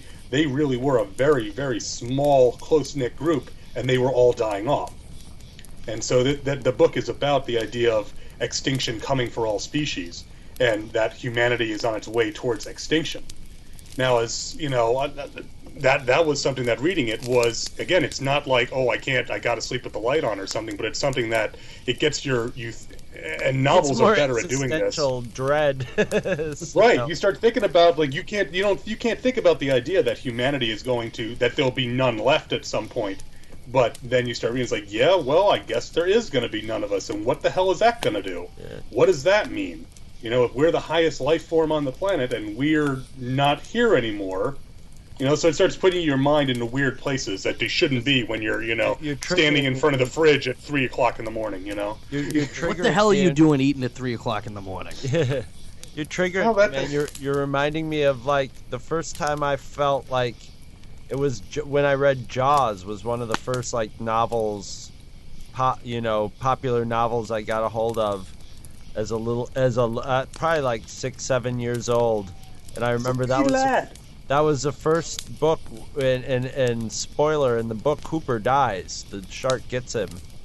And Yeah. at one point the shark jumps up out of the water with Hooper's body in its mouth sort of like dangling it at at um, Brody and Brody takes a shot at the shark and hits Hooper in the neck Hooper's body in the neck And Yeah, well, that's- shark you know, goes- goes He was doing that on purpose because Hooper banged his wife. but that was Yeah. yeah, exactly This is also in the book, by the it way. was all that in the, Yeah. the book, yeah. Uh, but uh, I just remember that was one of the first, you know, like exper- like I had like I'd lost a great grandmother that I didn't know when I was a kid, so I didn't just know anything about death, but like the Hooper character was in the whole book, and it was like okay, I got to know the character, and I knew, and I hadn't seen the movie yet, but I knew that Richard Dreyfuss was in it, and he's a cool and guy. they'd never But- kill richard dreyfuss Right, right. Yeah, and yeah, so- they're all so- gonna die. so just reading like that that like I remember having a dream now that I was reading the sequel uh, a sequel to Jaws at, where Brody died and I was like no this is too depressing and that you know but then I started reading other novels from the 70s and they uh, and like all the movies they all ended you know there Yeah. it was it was always a, a nice bleak ending so after a while I started getting jaded by like 8 or 9 years old you know did any of you guys ever read any Peter Straub, like Ghost Story or Shadowland? No. I have some of his stuff. He wrote Black House with with Stephen King. Yeah, those. Didn't he Um, write uh, Talisman? Stephen Yeah, He King? did, he Black wrote House is Talisman. a sequel to Talisman. Talisman, Yeah. yeah. the thing with with Straub, I mean, and, and this is well, again the problem is, um, growing up, uh, we were, uh, it was, I mean, we were super busy. School was like, with the stuff for school took enough of your time, and then a lot of it came down. I mean, playing a lot of sports and stuff like that, and just having the time to read for pleasure uh, became one of the things that kind of I didn't get into as much until I got older. That was The- like one of my main. You see, that was one of my main pastimes from you know kindergarten on. Right. Was Well, the thing is that the, the, when Luke and I were the most of the stuff we read, we were younger, because we uh, remember we grew up. Uh, you know, we weren't monster kids, obviously, like my, my dad's generation, but we were pretty close to being monster kids. We grew up and were watching Universal monsters, so to us, that was what movies were. You know, we, we saw other movies, but we loved the Wolfman, Frankenstein, Dracula, the Mummy, all that stuff. So when when Famous Monsters of Filmland, my dad had copies of them, and um, we had like the five or six copies we had that we read over and over and oh, over the again. greatest magazine for kids, Yeah. man. Yeah. It literally And then- just the greatest magazine. And then dad went and we had, we had this thing where you could order them, right? And so my dad went through and he ordered us a whole bunch that we wanted. We went through, we, we looked at, oh, we gotta get this one, Looked at all the gotta get this covers, yeah. Looked at the covers, exactly. right? And what we also No, I at know was, that I can see the ad that you were looking at in my head Mm-hmm. now. like, and, and my dad ordered a bunch and we just waited. And this is back when you had to send a check off and you hope the person sent you something back. And they showed up and we read them all. I mean, I we had we had uh, a couple special ones, which were the like the horror of Dracula and The Curse of Frankenstein. What? Yeah, they were the, they were they were the Fumettis, and we had the there was one double issue that was it was the, it was the Curse of Frankenstein, the Horror of Dracula as as two as a double sized Fumetti. Those are and then the a other mint two- right now. We have them. My dad the- has them still. Yeah, the and then the other two that they put out We had the mole. Well, we had the and the mole people, which mole we got, and then the horror, and then the the third one was the horror of Party Beach, which Yes. Dad outright refused to order. He said, "No, I'm not getting that one." I said, "I'll get you the mole people, but I refuse to get the horror of Party Did, Beach." didn't we have didn't we have that? no, I don't, I don't. I don't remember having it. I remember we had the the Hammer one, and then they were advertising the other two, and we said we wanted them, and he said, "Well, I'll get you the mole people, but not Party Beach." I, I don't. I don't remember ever reading the Fumetti for horror of Party Beach. I distinctly remember the other two. I've held Yes. it. I've held it in my hand. Walt Hadley, who Scott Gardner and I got our first comic books from, had Horror of Party Beach and the Mole People.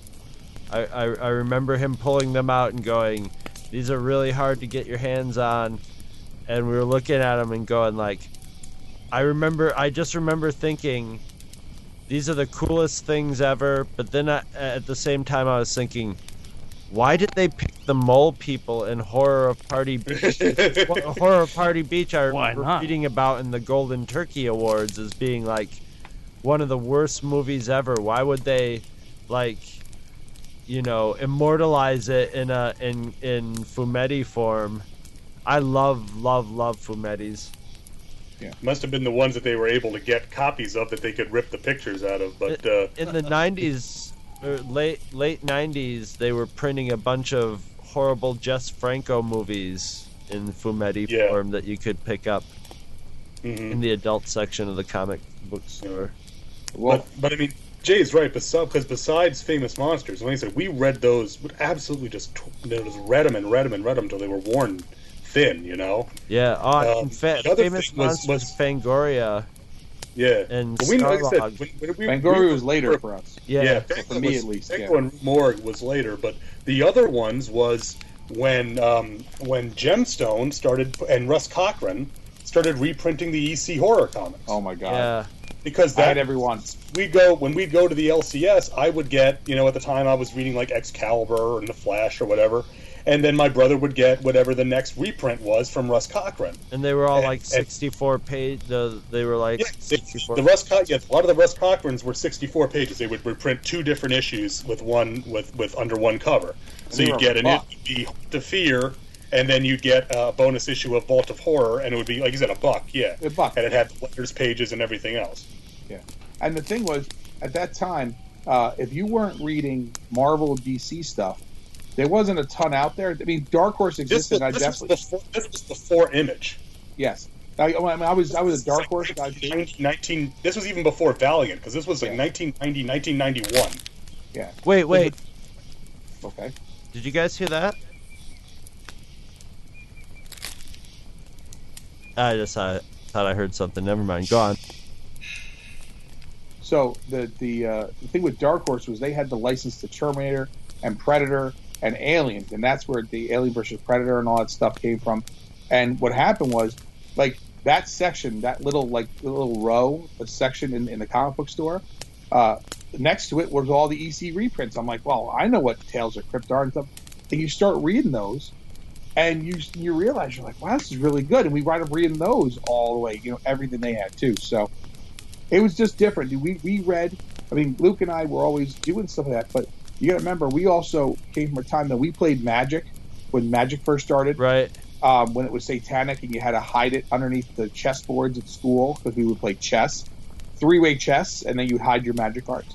Um, but we did that stuff. I mean, uh, we were doing, you know, playing whatever sports we were playing, but we were also in a lot of comic book stuff was happening. A lot of so the reading of of actual, um, you know, books that were not for school was much less. When I got older, it started becoming like, well, you know, I I kind of like reading this stuff, and I'd rather, you know, I didn't think I didn't think I read a Stephen King. Uh, I was older. I probably had like almost at least was high school, if not college. Uh, you know, and and it just was one of those I just never read one. I'd read a couple of it. No, that's not true. I read some of his short stories in high school, and I started The Stand in high school, but I still never finished The Stand. Because I think once I finish it, I think I'm going to die. So I kind of have to keep, you know, it's that long. But it's just different, dude. It's, and, and a lot of it comes down to is when, uh, you know, what you're looking to get out of it. You know, I mean, we had access to obviously a lot of movies. My dad is a giant movie. Like movies are a big thing with him. We had a lot of access to a lot of movies that most people had never seen. Um, we were allowed to watch things as long as there wasn't any graphic sex in it. Most stuff we were watching. Well, Luke will tell you, man. We watched. Uh, I mean, we, I mean, we were young. Carpenter's of Things '82. How when did we see that? '84, '85. Yes, You know, and- and no, I'm I- seven. I- He's yeah, five. Maybe. something like that. And I remember it distinctly because uh, I remember our, you know, my, my dad's brother, our uncle, had called him because there was there was something going on with our uncle's car, and he wanted my dad to come with him to go to the mechanic. And so that, and for some reason, Dad thought it was a, it was okay. Well, I got to go out for a while. Why don't you guys I watch think- the thing? I think that's an ideal age to watch the No, thing. Mind you, yeah, we weren't exactly super old enough to be staying home, but he's like, "Well, I got to go help Uncle Danny for a few minutes." So we're like, "Ah, let's watch the thing." Yeah, that's that. That was like when my dad took a bunch of me and my little friends to see because my dad was notorious for like, yeah, yeah, we'll go to an R-rated movie, you know. Whereas you know it's Willy Wonka and the Chocolate Factory with everybody, with my mom or anybody else's parents. So my dad took us all to Alien, and that was Oh yeah. that was an awesome. Uh, you know, we we were quote unquote too young to see Alien, but that's that's the perfect time to see it because you just get sucked into that stuff and you actually get to experience the the horror of it more than as an adult when you can suspend your disbelief a lot easier, you know, or whatever, or more jaded or whatever, you know. Everybody, uh, my my friend who was the big jock, you know, not afraid of anything. When they were looking for the cat, he was about to crawl out of his skin. You know, he was just ner- nervously like laughing and talking and just like just just flipping out. It was great. And It's- maybe I- that's why I read more. I was an asthmatic little little wimp. What's changed?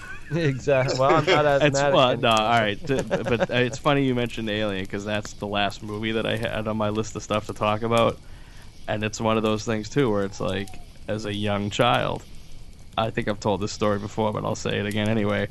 I saw Aliens first, uh, probably when that hit VHS, so '87. So I would have been about seven, eight years old. Um, so then Alien ended up showing on regular TV one night, you know, edited. And my dad's like, you know, you liked Aliens, we can you can stay up and watch we can watch Alien.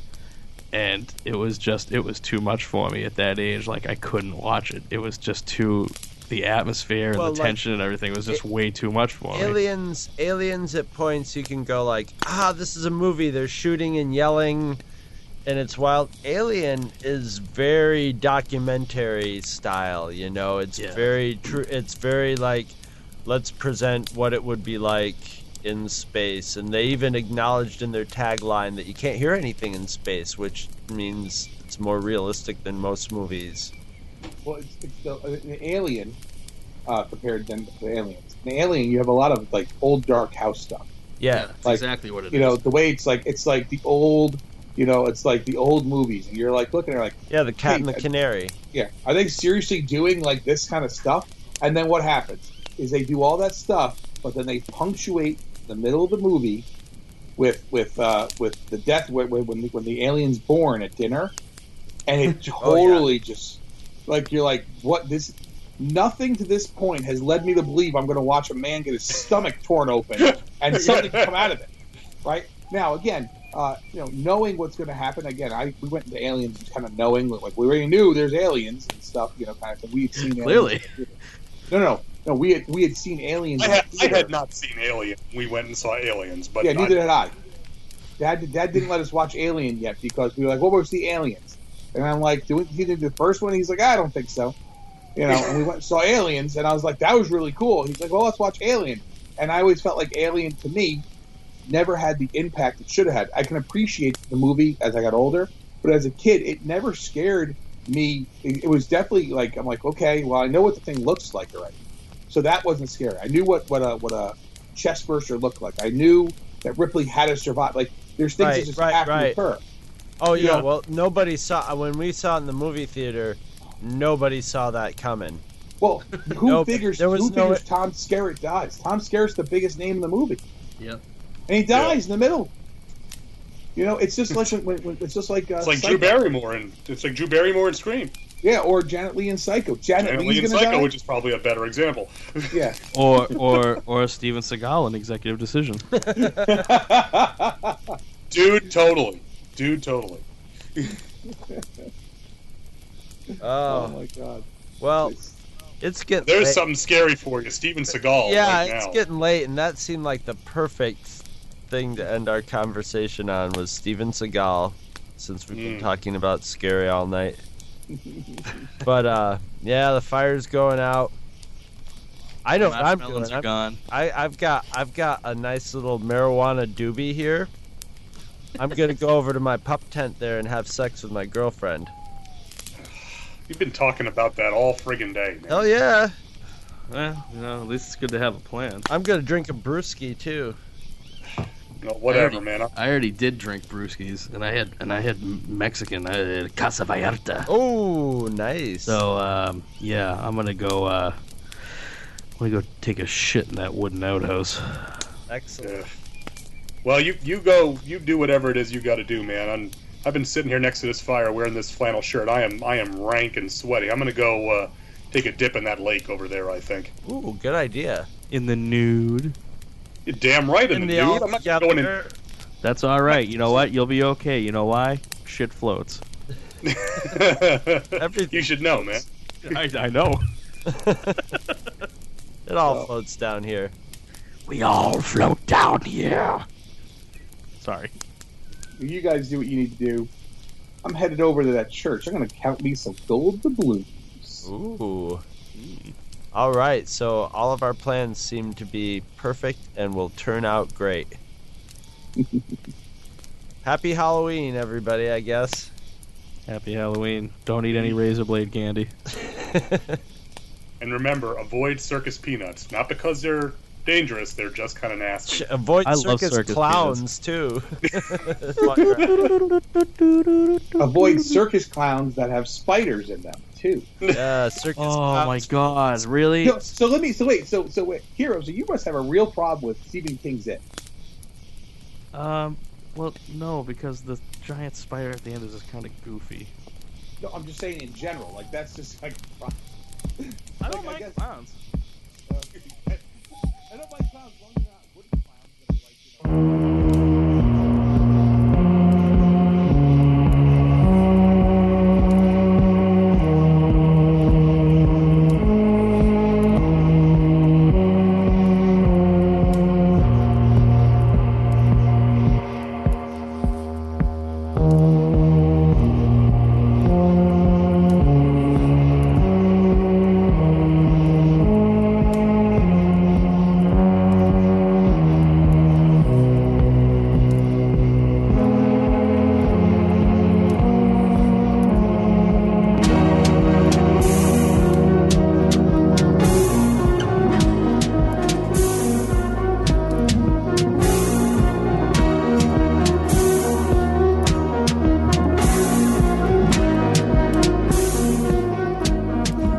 shop at Amazon.com, please consider using the link at twotruefreaks.com to shop there.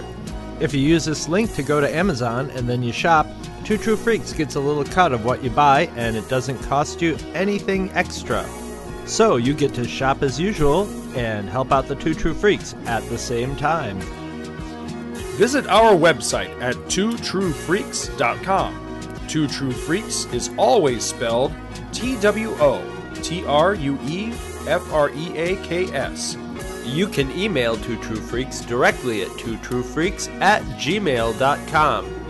Two True Freaks and all of its excellent affiliates are available on iTunes, and you can choose to subscribe to either the entire network if you wish, or pick whichever individual shows you want to follow. We have so many shows to choose from, there's just bound to be one that appeals to your particular fandom. Just search Two True Freaks with an exclamation mark at the end, space, and the number two. You can find Two True Freaks on Facebook. Just search for Two True Freaks. If you ever leave your house and you actually have friends, why don't you tell them about Two True Freaks? If you've enjoyed our show, please won't you take a moment to rate us on iTunes? That helps others find the show too. Thanks for listening. And join us every Monday for new episodes of Two True Freaks.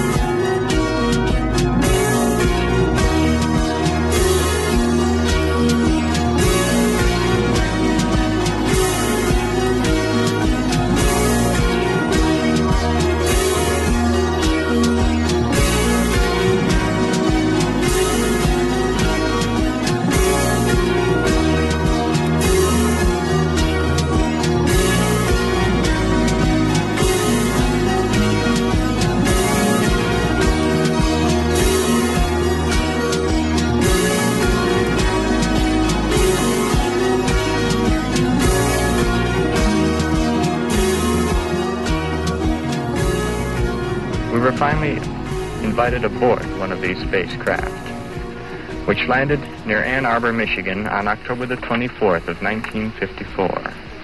This is a drawing of the craft. As I was leaving the craft, the commander, Soltec, said, Soon others of your people will be able to have an experience similar to this.